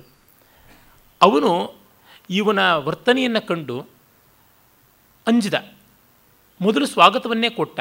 ಆದರೆ ಅಲ್ಲಿ ಆ ಹೊತ್ತಿಗಾಗಲೇ ಸ್ಥಳೀಯರಾದ ಮುಸ್ಲಿಂ ವ್ಯಾಪಾರಿಗಳಿದ್ದವರು. ಈ ಯುರೋಪಿಯನ್ ವ್ಯಾಪಾರಿಗಳಿಂದ ತಮಗೆ ನಷ್ಟವಾಗುತ್ತದೆ ಅಂತ ಮಹಾರಾಜನ ಮೇಲೆ ಪ್ರಭಾವ ಬೀರಿದ್ರು. ಆಗ ಅವರಿಗೆ ಅಪ್ಪಣೆ ಕೊಡೋದಿಲ್ಲ ಅಂತಂದ. ಇಲ್ಲ, ವ್ಯಾಪಾರದ ಮಟ್ಟಿಗೆ ಇಟ್ಕೊಳ್ಬೇಕು ಅಂತ ಇವನು ಪುರೋಹಿತ ಹೋಗಿ ರಾಜಿ ಮಾಡಿಸ್ದ. ಆಮೇಲೆ ಎಷ್ಟು ಮಟ್ಟದ ಕ್ರೌರ್ಯ ಮಾಡದ ಅಂತಂದರೆ ಗೋವಾದವರೆಗೂ ಪೋರ್ಚುಗೀಸರ ದೌರ್ಜನ್ಯ ಎಂಥದ್ದು ಅನ್ನೋದನ್ನು ಇನ್ಕ್ವಿಸಿಷನ್ ಅಂತ ಪ್ರತ್ಯೇಕವಾದ ಅಧ್ಯಯನದಲ್ಲಿ ನೋಡ್ಬೋದು ಅದನ್ನು. ನನಗೆ ಸಮಯ ಇಲ್ಲದೆ ಇರೋದ್ರಿಂದ ಅವುಗಳ ವಿವರಗಳಿಗೆ ಹೆಚ್ಚು ಹೋಗ್ತಾ ಇಲ್ಲ. ನೋಡಿ ತಮ್ಮ ವಿರುದ್ಧ ನಡ್ಕೊಂಡ್ರು ಅಂತ ಅನ್ನೋದ್ರಿಂದ ಹಿಂದೂಗಳನ್ನು ಯಾವ ಥರ ನಡೆಸ್ತಾ ಇದ್ದ ಅಂತಂದರೆ ಮೂಗು ಕಿವಿಗಳನ್ನು ಕುಯ್ದು ಹುರಿದು ಬೇಯಿಸಿ ಅವರಿಗೆ ತಿನ್ನಿಸ್ತಕ್ಕಂಥದ್ದು. ಗೋವಾದಲ್ಲಿ ಒಬ್ಬ ಪುರೋಹಿತ ರಾಯಭಾರಿಯಾಗಿ ಅಲ್ಲಿಯ ಸ್ಥಳೀಯ ನಾಯಕನ ಪರವಾಗಿ ಹೋಗಿ ಇವನ ಜೊತೆಗೆ ಸಂಧಾನ ಮಾಡೋದಕ್ಕೆ ಅಂತ ಹೊರಟಾಗ ವಾಸ್ಕೋಡಗಾಮ ಅವನ ಕೈಯನ್ನು ಕತ್ತರಿಸಿ, ಮೂಗು ಕಿವಿಗಳನ್ನು ಕತ್ತರಿಸಿ ಜೋಪಾನವಾಗಿ ಪ್ಯಾಕ್ ಮಾಡಿ, ಪೊಟ್ಟಣ ಕಳಿಸಿ, ಇದನ್ನು ಬೇಯಿಸಿ ಅವನಿಗೆ ತಿನ್ನಿಸಿ ಅಂತ ಕಳಿಸ್ಕೊಟ್ಟೆ. ಈ ರೀತಿ ಊಹಾತೀತವಾದದ್ದು ಇದೆಲ್ಲ ಡಾಕ್ಯುಮೆಂಟೆಡ್ ಆಗಿದೆ. ಅಂಥದ್ದನ್ನು ಮಾಡಿದ್ದು. ಸಾವಿರಗಟ್ಟಲೆ ಜನರನ್ನು. ಒಮ್ಮೆ ನಮ್ಮ ದೇಶದ ಜನ, ಅಂದರೆ ಹಿಂದೂಗಳೆಲ್ಲರೂ ಇವನ ಹಡಗಿಗೆ ಸಂಬಾರ ಪದಾರ್ಥಗಳನ್ನೆಲ್ಲ ತುಂಬಿಕೊಟ್ಟಾಗ ಅವ್ರನ್ನ ತನ್ನ ಹಡಗಳೊಳಗೆ ಏರಿಸಿಕೊಂಡು ಹೋಗಿ ಅವರ ಬಾಯಿಗಳಿಗೆ ಮರದ ಹಲಿಗೆಯನ್ನು ಮೊಳೆಗಳ ಮೂಲಕ ಹೊಡೆಯಿಸಿ ಹಲ್ಲುಗಳು ಗಂಟ್ಲೊಳಗಿಳಿಬೇಕು ಹಾಗೆ ಮಾಡದ ಅಂತ ಬರ್ತದೆ. ಒಂದೇ ಎರಡೇ ಈ ರೀತಿಯಾದ ದೌರ್ಜನ್ಯಗಳಿಗೆ ಕೊನೆ ಮೊದಲಿಲ್ಲ. ಅಂಥ ವಾಸ್ಕೋಡಗಾಮ ನಮ್ಮ ದೇಶಕ್ಕೆ ಕಾಲಿಟ್ಟಿದ್ದರೆ ಐನೂರನೇ ಸಂದರ್ಭ ಅಂತ. ಆ ಥರ. ಇದನ್ನು ಮಾಡೋದಕ್ಕೆ ಕೊಟ್ಟಿದೆ. ಕ್ರಿಸ್ತ ಶಕ ನಾಲ್ಕು ಸಾವಿರದ ಸಾವಿರದ ನಾನ್ನೂರ ತೊಂಬತ್ತೆಂಟನೇ ಇಸ್ವಿ ಅವನು ಭಾರತ ದೇಶಕ್ಕೆ ಕಾಲಿಟ್ಟಿದ್ದು. ಹೀಗೆ ಎಲ್ಲೆಲ್ಲಿ ನೋಡಿದರೂ ಕೂಡ ಇಂಥ ದೌರ್ಜನ್ಯಗಳನ್ನು ನಾವು ಕಾಣ್ತೀವಿ. ಇದು ಕೂಡ ನಾವು ಗಮನಿಸಬೇಕು. ಇವನ್ನ ಎಲ್ಲಿಯೂ ಕೂಡ ನಮ್ಮ ಇತಿಹಾಸ ಉಲ್ಲೇಖ ಮಾಡ್ತಾ ಇಲ್ಲ. ಅದು ತುಂಬ ಅನ್ಯಾಯ. ಮುನ್ಷಿಯವರು ಮತ್ತು ರಮೇಶ್ಚಂದ್ರ ದತ್ತ ಅವರು ಹೇಳ್ತಾರೆ, ಮುಜುಮ್ದಾರರು ಹೇಳ್ತಾರೆ, ಮುಸಲ್ಮಾನರು ಮಾತ್ರ ಎಂದೂ ನಮ್ಮ ಜೊತೆಗೆ ಬೆರೆಯಲಿಲ್ಲ ಅಂತ. ಶಕ, ಪಹಲವ, ಕುಶಾಣ ಮತ್ತು ಇನ್ನೂ ಬೇರೆ ಬೇರೆ ಜಾತಿಯವರು, ಗ್ರೀಕರು ಮೊದಲಾದ ಬೇರೆ ಬೇರೆ ವರ್ಣದವರು, ಬೇರೆ ಬೇರೆ ಜನಾಂಗದವರು ಎಲ್ಲರೂ ಬಂದು ಇಲ್ಲಿ ಹಾಸುಮುಕ್ಕಾಗಿಬಿಟ್ರು ಯಾಕೆಂದರೆ ಅವ್ರು ಯಾರು ಪೀಪಲ್ ಆಫ್ ದಿ ಬುಕ್ ಅಲ್ಲ. ಇಸ್ಲಾಂ ಮತ್ತು ಕ್ರೈಸ್ತ they are all people of book ಅದಕ್ಕೂ ಇದಕ್ಕೂ ಅತ್ಯಂತ ಭಿನ್ನತೆ ಇದೆ. ಅದನ್ನು ನಾವು ತಿಳ್ಕೊಳ್ಳಲೇಬೇಕು. ಅವರು ಪುಸ್ತಕವನ್ನು, ಪ್ರವಾದಿಯನ್ನು, ಒಂದು ದೇವರು, ನಮ್ಮ ದೇವರಲ್ಲದೆ ಇದ್ದಿದ್ದು ಎಲ್ಲ ದೆವ್ವ ಅನ್ನುವಂತೆ ಹೋಗುವಂಥ ಅವರ ಜೊತೆಗೆ ಇಂದು ಸಾಮರಸ್ಯ ಸಾಧ್ಯ ಇಲ್ಲ. ಈ ನಮೂನೆಯಲ್ಲಿ ಅಂತರ್ಗತಗೊಳ್ಳಲಿಲ್ಲ. ಮತ್ತು ಹಿಂದೂಗಳೊಂದಿಗೆ ಐಕ್ಯಗೊಂಡು ಒಂದೇ ನಮೂನೆಯ ಒಂದು ಸಂಸ್ಕೃತಿಯಲ್ಲಿ ಸಂಯೋಗಗೊಳ್ಳಲಿಲ್ಲ. ಆದ್ದರಿಂದ ಭಾರತದ ಇತಿಹಾಸದಲ್ಲಿ ಮೊತ್ತ ಮೊದಲ ಬಾರಿಗೆ ಎರಡು ವಿಭಿನ್ನವಾದ ಹಾಗೂ ಪ್ರಮುಖವಾದ ಜನಾಂಗಗಳು, ಸಂಸ್ಕೃತಿಗಳು ಮುಖಾಮುಖಿಯಾಗಿ ನಿಂತವು. ಇದರ ಪರಿಣಾಮವಾಗಿ ಭಾರತವು ಶಾಶ್ವತವಾಗಿ ಎರಡು ಪ್ರಬಲ ಬಿಡಿಭಾಗಗಳಾಗಿ ಒಡೆದು ಹೋಯಿತು ಅಂತ. ಮತ್ತು ಇದು ಭಾರತದ ವಿಭಜನೆಯಿಂದಲೂ ಇಂದಿಗೂ ಬಗೆಹರಿದಿಲ್ಲ ಅಂತಾನೆ. ಆದರೆ ಭಾರತೀಯರ ನೈಜ ಚರಿತ್ರೆ ಮತ್ತು ಸಂಸ್ಕೃತಿಯ ಚಿತ್ರದರ್ಶನ ಮಾಡಿಸುವ ಗುರಿಯನ್ನು ನಾವು ಘೋಷಿಸುವಾಗ ಇಂಥ ಒಂದು ಇತಿಹಾಸದಲ್ಲಿ ನಡೆದದ್ದನ್ನು ಹೇಳದೇ ಇರಲಾಗುವುದಿಲ್ಲ. ಅವ್ರು ಹೇಳ್ತಾನೆ ಬಹಳ ಮಾರ್ಮಿಕವಾದಂಥ ಮಾತುಗಳು. ಅದನ್ನು ನಾನು ಹೇಳ್ತೀನಿ ನೋಡಿ. ಬ್ರಿಟ್, ಬ್ರಿಟಿಷರು ಬಂದ ಮೇಲೆ ಅಲ್ಲಿವರೆಗೂ ಕೂಡ ಹಿಂದೂಗಳು, ಮುಸ್ಲಿಮರಲ್ಲಿ ಐಕ್ಯ ಸಾಧ್ಯ ಇಲ್ಲ ಅಂದ್ಕೊಂಡಿದ್ದು, ಈ ಇಬ್ಬರಲ್ಲಿ ಮೂಲಭೂತ ಮೈತ್ರಿಯ ಪ್ರಾಮುಖ್ಯವನ್ನು ಎತ್ತಿ ತೋರಿಸಿದವು. ಆಗ ಈ ಮೂಲ ಭೇದ ಭಾವವನ್ನು ಹೇಗೋ ತೇಲಿಸಿ, ಇಬ್ಬರ ನಡುವೆ ವಾಸ್ತವಿಕವಾಗಿ ಇಲ್ಲದ ಸೌಹಾರ್ದವನ್ನು ಅನುಕೂಲಕಾರಿಯಾಗಿ ರೀ, ರೂಪಿಸುವ ವಿಶೇಷ ಉದ್ದೇಶ, ವಿಶೇಷ ಉದ್ದೇಶದಿಂದಲೇ ಒಂದು ಹಿಂದಿನ ಚರಿತ್ರೆಯನ್ನು ಕಲ್ಪಿಸಿ ಈ ಎರಡು ಜನಾಂಗಗಳ ಮೈತ್ರಿಯ ಸಾಧನೆಯು ನಯವಾಗಿ ಸುಲಲಿತವಾಗಿ ಆಯಿತೆಂದು ತಿಳಿಸಲಾಯಿತು. ಹಿಂದೂ, ಮುಸ್ಲಿಂ ಬಾಯಿ ಬಾಯಿ ಎನ್ನುವುದನ್ನು ಸತ್ಯದ ಮೇಲೆ ಮಾಡಬೇಕಾಗಿತ್ತು. ಸತ್ಯದ ಮೇಲೆ ಮಾಡಬೇಕು ಅಂತಂದರೆ ಮತವನ್ನು ಪಕ್ಕಕ್ಕಿಡಬೇಕು it is secondary it is personal ಅಂತನಬೇಕು. ಅದನ್ನು ಮುಂದೆ ಇಟ್ಟುಕೊಂಡು ಮಾಡೋಕ್ಕಾಗೋಲ್ಲ. ಈಗಲೂ ನಮ್ಮ ಮುಸ್ಲಿಂ ಲೇಖಕರಾಗಲಿ, ಮುಸ್ಲಿಂ ಲೇಖಕರ ಬಗ್ಗೆ ಸಹಾನುಭೂತಿ ಇರುವವರಾಗಲಿ ಸೋಕಾಳ್ ಸೆಕ್ಯುಲರ್ ಪಾಲಿಟಿಷಿಯನ್ಸ್ ಅಂತ ಯಾರಿದ್ದಾರೆ, ಅವರೆಲ್ಲರೂ ಕೂಡ ಅಲ್ವೇ ಮುಸ್ಲಿಮರು ತಪ್ಪಾಗಿರ್ಬೋದು, ಆದರೆ ಇಸ್ಲಾಂ ತಪ್ಪಲ್ಲ, ಕುರಾನ್ ತಪ್ಪಲ್ಲ ಅಂತಂತಾರೆ. ಅಲ್ಲಿಯೇ ಇರತಕ್ಕಂಥದ್ದು ಈ ವೈರದ ದ್ವೇಷದ ಮತಾಂಧತೆಯ ಬೀಜಗಳು ಅನ್ನುವುದನ್ನು ಮರೆತು ಬಿಡ್ತಾರೆ. ಪ್ರಖ್ಯಾತ ಹಿಂದೂ ರಾಜಕೀಯ ಧುರೀಣರು ಮುಸಲ್ಮಾನರ ಅಧೀನದಲ್ಲಿ ಹಿಂದೂಗಳು ಅಸ್ವತಂತ್ರ ಅಥವಾ ಅಧೀನ ಜನಾಂಗವಾಗಿರಲೆಂದು ಬಹಿರಂಗವಾಗಿ ಘೋಷಿಸುವಷ್ಟು ದೂರ ಹೋದರು. ಹತ್ತೊಂಬತ್ತನೇ ಶತಮಾನದ ಆದಿಭಾಗದಲ್ಲಿ ಭಾರತೀಯ ರಾಜಕೀಯ ಧುರಣಿಯರಿಂದಲೇ ಹಾಸ್ಯಾಸ್ಪದವೆಂದು ಅನಿಸಿದ್ದ ಈ ಅಸಂಗತ ಅಭಿಪ್ರಾಯವು ಅದೇ ಶತಮಾನದ ಅಂತ್ಯದ ವೇಳೆಗೆ ಇತಿಹಾಸವೆಂದು ಚಾಲ್ತಿ ಪಡೆಯಿತು. ದೌರ್ಭಾಗ್ಯವೆಂದರೆ ಗುಂಪು ಕೂಗುಗಳು ಅಂಟಿಕೊಂಡ ನಂಬಿಕೆಗಳು ಸುಲಭವಾಗಿ ನಶಿಸುವುದಿಲ್ಲ. ಇಂದೂ ಹೆಚ್ಚು ಕಡಿಮೆ ಇದೇ ಕಾರಣಗಳಿಗೆ ಅನೇಕ ಭಾರತೀಯರು, ವಿಶೇಷವಾಗಿ ಹಿಂದೂಗಳು, ಯಾವುದೇ ಇತಿಹಾಸದ ಬರವಣಿಗೆಯಲ್ಲಿ ಸಹಮತ ಹಾಗೂ ಧಾರ್ಮಿಕ ಸಂಬಂಧಗಳನ್ನು ಸ್ಪರ್ಶಿಸಿ ಮಾಡಲಾದ ಯಾವುದೇ ವಿಧವಾದ ಟೀಕೆ, ಟಿಪ್ಪಣಿಗಳು ಅಥವಾ ಹೇಳಿಕೆಗಳ ಬಗ್ಗೆ ತುಂಬ ಸೂಕ್ಷ್ಮ ರೂಪದ ಸಂವೇದನೆ ತಾಳುತ್ತಾರೆ. ಸೋದರ ಮತಧರ್ಮೀಯರ ಸುಲಭ ಹಾಗೂ ಸೂಕ್ಷ್ಮ ಸಂವೇದನೆಗಳನ್ನು ಎಲ್ಲಿ ನೋಯಿಸಿಬಿಡುತ್ತೇವೆಯೋ ಎಂಬ ಭಯ ಹಿಂದೂ ರಾಜಕಾರಣಿಗಳ ಇತಿಹಾಸಕಾರರ ಮನಸ್ಸನ್ನು ಗುಟ್ಟಾಗಿ ಬೆನ್ನು ಹತ್ತುತ್ತದೆ. ಈ ಭಯ ಅಥವಾ ಹೆದರಿಕೆ ಅವರನ್ನು ಯಥಾರ್ಥ ನುಡಿಯಲು ಅಡ್ಡಿ ಮಾಡುವುದಷ್ಟೇ ಅಲ್ಲದೆ ಯಥಾರ್ಥವನ್ನು ನುಡಿಯುವವರ ಮೇಲೆ ಕುಪಿತಗೊಳ್ಳುವಂತೆಯೂ ಮಾಡಿದೆ. ಆದರೆ ಇತಿಹಾಸ ಮಾತ್ರ ವ್ಯಕ್ತಿ ಯಾರೇ ಆಗಲಿ, ಮತ, ಜನಾಂಗ ಯಾವುದೇ ಆಗಲಿ ಅವರ ಮುಖದಾಕ್ಷಿಣ್ಯಕ್ಕೆ ಕಟ್ಟು ಬೀಳುವುದಿಲ್ಲ. ಅವರ ಗುಣದೋಷಗಳನ್ನು ತನ್ನ ಪರಿಶೀಲನೆಗೆ ಒಳಪಡಿಸದೇ ಇರುವುದಿಲ್ಲ. ಅದಕ್ಕೆ ಸತ್ಯದ ಬಗ್ಗೆ ಮಾತ್ರ ಗೌರವ. ಇದು ನಾವು ನೋಡಬೇಕಾದದ್ದು. ಮತ್ತು ಹೇಳ್ತಾರೆ, ಒಂದು ವಿಧದಲ್ಲಿ ಕೆಲವರಿಂದ ಉದ್ದೇಶಪೂರ್ವಕವಾಗಿ ಪ್ರೋತ್ಸಾಹಿಸಲ್ಪಟ್ಟ ಈ ಅಜ್ಞಾನ ಪರಿಣಾಮದಲ್ಲಿ ಭಾರತದ ವಿಭಜನೆಗೆ ದಾರಿ ಮಾಡಿಕೊಟ್ಟ ಮುಖ್ಯ ಅಂಶ ಎಂದು ಗೊತ್ತಾಗುತ್ತದೆ. ಯಾವುದೇ ಸಮಸ್ಯೆಯನ್ನು ಬಗೆಹರಿಸುವ ವಾಸ್ತವಿಕ ಹಾಗೂ ಪರಿಣಾಮಕಾರಿಯಾದ ಮಾರ್ಗವೆಂದರೆ ಆ ಸಮಸ್ಯೆಯ ಹುಟ್ಟಿಗೆ ಕಾರಣ ಅರ್ಥಕೊಂಡು ಅದರ ವಾಸ್ತವತೆಯನ್ನು ಮನಮ, ಮನನ ಮಾಡುವುದೇ ಹೊರತು ಆಸ್ಟ್ರಿಚ್ ಪಕ್ಷಿಯಂತೆ ಯಾವುದೋ ಕಲ್ಪನೆ ಎಂಬ ಮರಳು ರಾಶಿಯಲ್ಲಿ ತಲೆ ಹುದಿಸಿಕೊಳ್ಳುವ ಯತ್ನ ಮಾಡಿ ಸತ್ಯವನ್ನು ಕಡೆಗಣಿಸುವುದಲ್ಲ. ಮತ್ತು ಅವರು ಹೇಳ್ತಾರೆ, ಈ ಇತಿಹಾಸದ ಒಂದು ಸಂಪುಟಗಳನ್ನು ಮಾಡಿರ್ತಕ್ಕಂಥದ್ದು ಸತ್ಯಾನ್ವೇಷಣೆ. ಅಲ್ಲಿ ಮೊದಲು ಮೂರು ಅಂಶಗಳನ್ನು ಅವರು ಹೇಳ್ತಾರೆ. ಮೊದಲನೆಯದಾಗಿ ಇತಿಹಾಸವು ವ್ಯಕ್ತಿಗಳ ಹಾಗೂ ಜನಾಂಗಗಳ ಬಗ್ಗೆ ಎಂದೂ ದಾಕ್ಷಿಣ್ಯ ವರ್ತಿಯಲ್ಲ ಎರಡನೆಯದಾಗಿ ಇತಿಹಾಸಕಾರರಿಂದ ಸರ್ವಸಮ್ಮತಿ ಪಡೆದಿರುವ ನೀತಿ ತತ್ವಗಳನ್ನು ಅನುಸರಿಸಿ ತನ್ನ ಏಕೈಕ ಲಕ್ಷ್ಯವಾದ ಸತ್ಯಾನ್ವೇಷಣೆ ಅದನ್ನಿಲ್ಲಿ ಮಾಡುವುದು. ಮೂರನೇದು, ಭಯ, ದ್ವೇಷ, ಅಸೂಯೆ, ಮತ್ಸರ, ಪಕ್ಷಪಾತ, ಭಾವೋದ್ರೇಕ, ಪೂರ್ವಗ್ರಹ ಹಾಗೂ ಅಪ್ರಕೃತ, ಅಪ್, ಅಸಂಬದ್ಧ, ರಾಜಕೀಯ, ಮಾನವಿಕ ವಿಷಯಾಂತರಗಳಿಗೆ ಬೆಲೆ ಕೊಡದೆ ಪೂರ್ಣ ಸತ್ಯಗಳನ್ನು ವ್ಯಕ್ತಪಡಿಸುವುದು. ಇದನ್ನು ತಾವು ಮಾಡೋಕ್ಕೆ ಹೊರಟಿದ್ದು ಅಂತ. ಮತ್ತು ಹೀಗೆಲ್ಲ ನೋಡಿದಾಗ ಈ ಅಂಶಗಳಲ್ಲಿ ಮುಖ್ಯ ಹಾಗೂ ಮೂಲಭೂತವಾದ ಸತ್ಯ ಗೊತ್ತಾಗಿದ್ದಂದರೆ ಮುಸಲ್ಮಾನರ ವಿವೇಚನಾರಹಿತ ಮತಾಂಧತೆ ಮತ್ತು ಕ್ರೌರ್ಯ, ಹಿಂದೂಗಳ ವಿವೇಕಪೂರ್ಣ ಸಾಮಾಜಿಕ ಅಂಧಾಭಿಮಾನ ಅಂತ.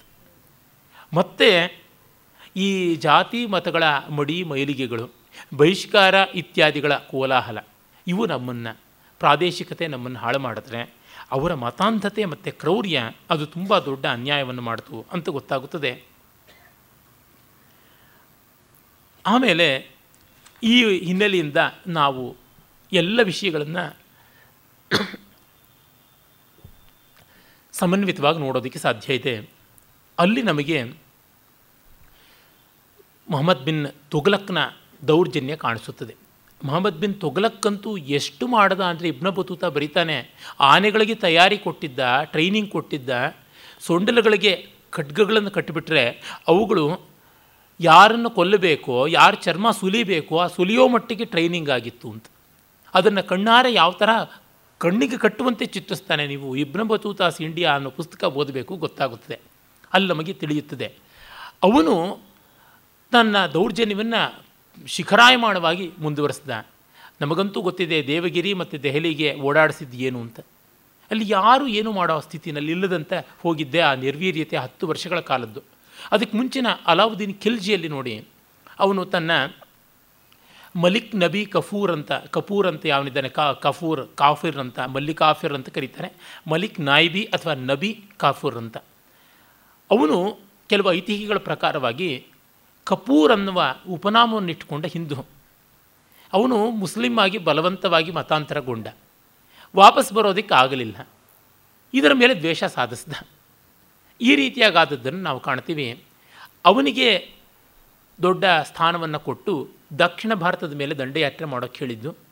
ಅವನು ಇಡೀ ದಕ್ಷಿಣ ಭಾರತಕ್ಕೆ ಮೊದಲು ದೇವಿಗಿರಿಗೆ ಬಂದ, ಅಲ್ಲಿ ರಾಮಚಂದ್ರ ಆಳ್ತಾ ಇದ್ದ. ಅವನ ಕೈ ಏನೂ ನಡೆಯಲಿಲ್ಲ. ಎಷ್ಟು ಸಾವಿರದ ಐನೂರು ಆನೆಗಳ ಮೇಲೆ, ಒಂಟೆಗಳ ಮೇಲೆ, ಎರಡು ಸಾವಿರ ಒಂಟೆಗಳ ಮೇಲೆ ಸಂಪತ್ತನ್ನು ಸಾಗಿಸಿದ್ದು ಅಂತ. ಆ ಹೊತ್ತಿನ ಗ್ರಂಥಕಾರರು ಕೊಡುವಂಥ ಸಂಖ್ಯೆಗಳನ್ನು ನೋಡಿದ್ರೆ ಬೆಚ್ಚಿ ಬೀಳೋ ಥರ ಆಗುತ್ತೆ.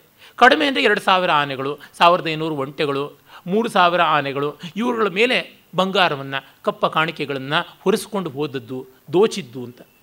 ಎಲ್ಲಿಯೂ ಕೂಡ ಕಡಿಮೆ ಇಲ್ಲವೇ ಇಲ್ಲ ಸಂಪತ್ತು. ಅದು ಎಷ್ಟು ಸಂಪತ್ತು, ಅದು ಹೇಗೆ ಬಂತೋ ಗೊತ್ತಾಗೋದಿಲ್ಲ. ಆ ಮಟ್ಟದ್ದು.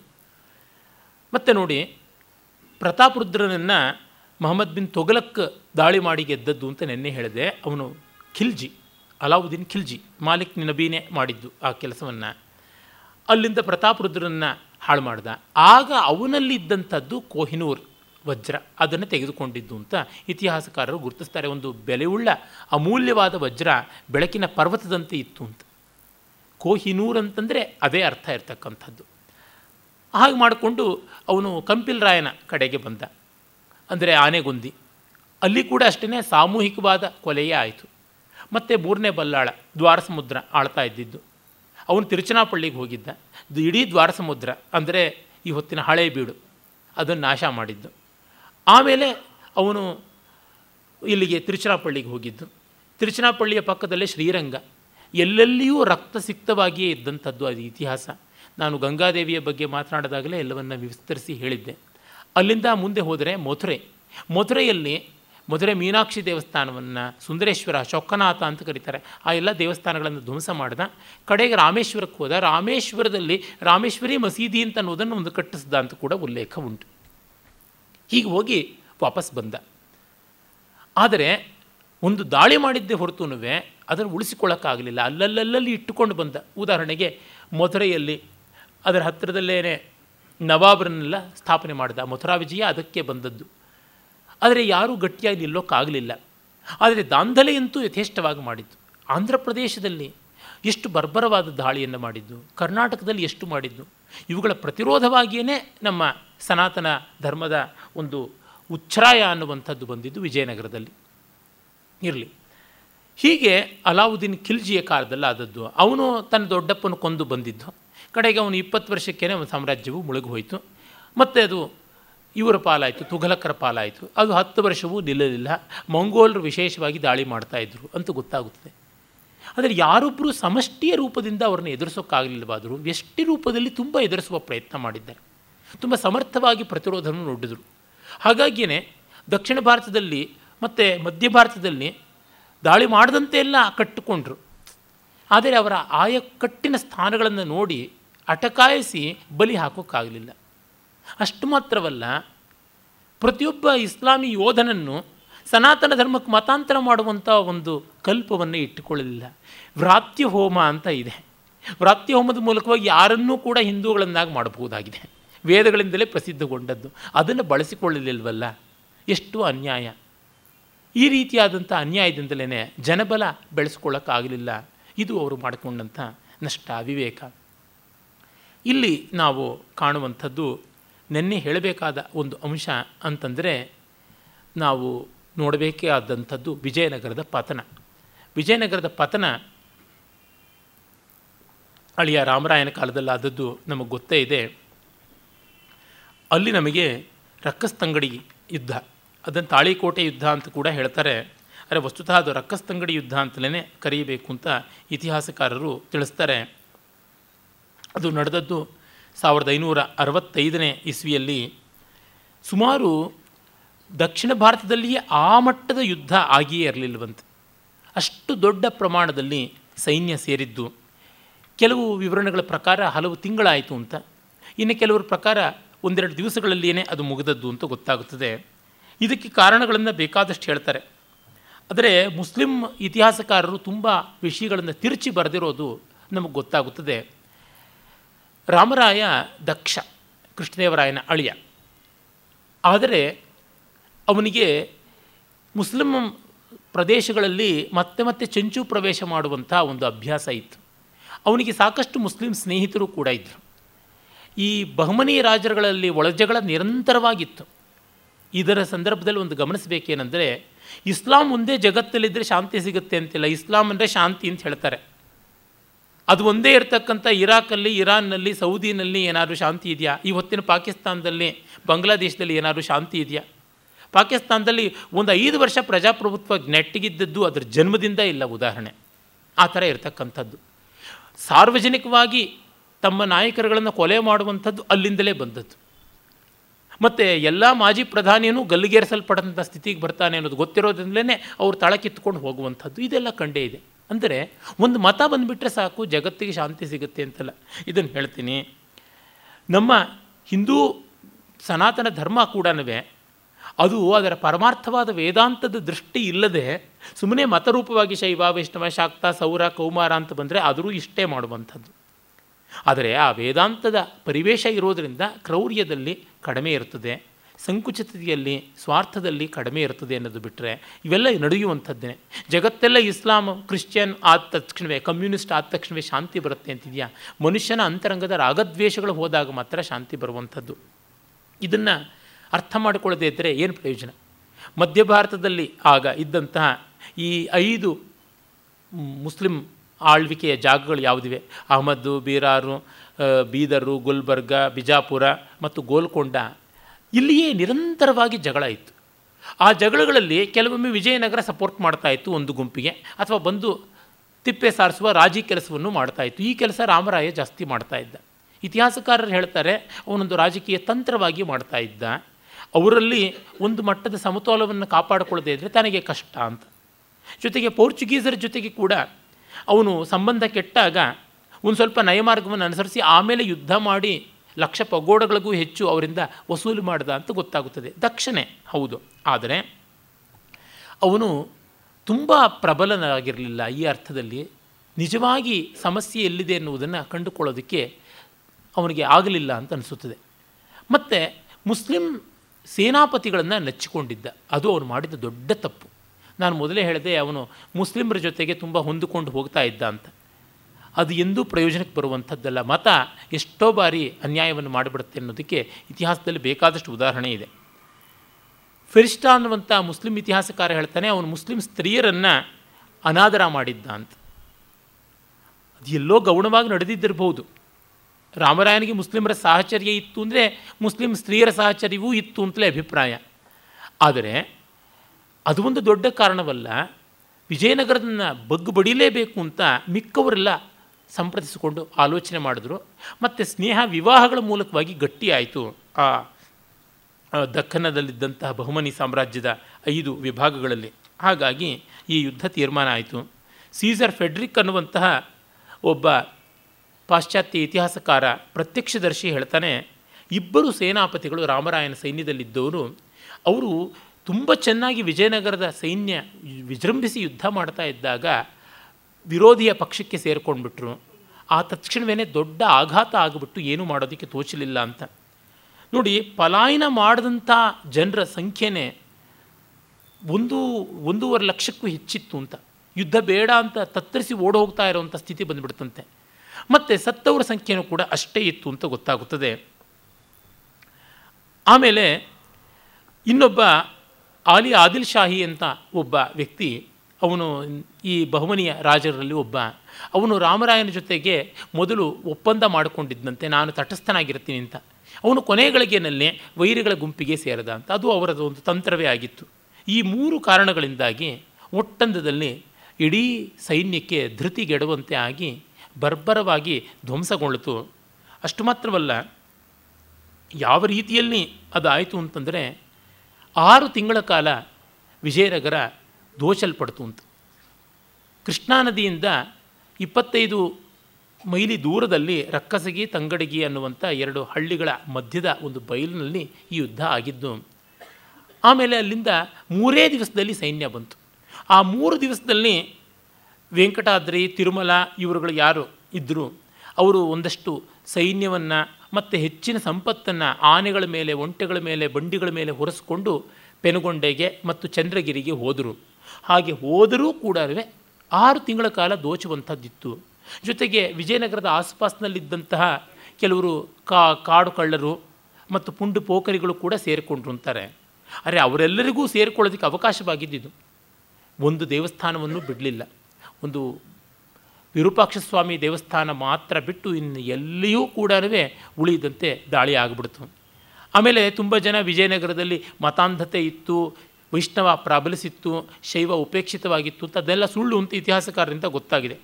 ಯಾಕೆಂದರೆ ಶೈವರು, ವೈಷ್ಣವರು, ಜೈನರು, ಮುಸಲ್ಮಾನರು, ಸಿಖ್ಖರು, ಕ್ರಿಶ್ಚಿಯನ್ರು, ಯಹೂದ್ಯರು, ಇವರೆಲ್ಲರೂ ಸಿಖ್ಖರಿಲ್ಲ ಕ್ರಿಶ್ಚಿಯನ್ರು, ಯಹೂದಿಗಳಿಗೆ ಕೂಡ ಅಲ್ಲಿ ಅವಕಾಶ ಮಾಡಿಕೊಟ್ಟಿದ್ದ ಒಂದು ಸಿನಗಾಗ್ ಕೂಡ ಇತ್ತು ಅಂತ ಗೊತ್ತಾಗುತ್ತದೆ.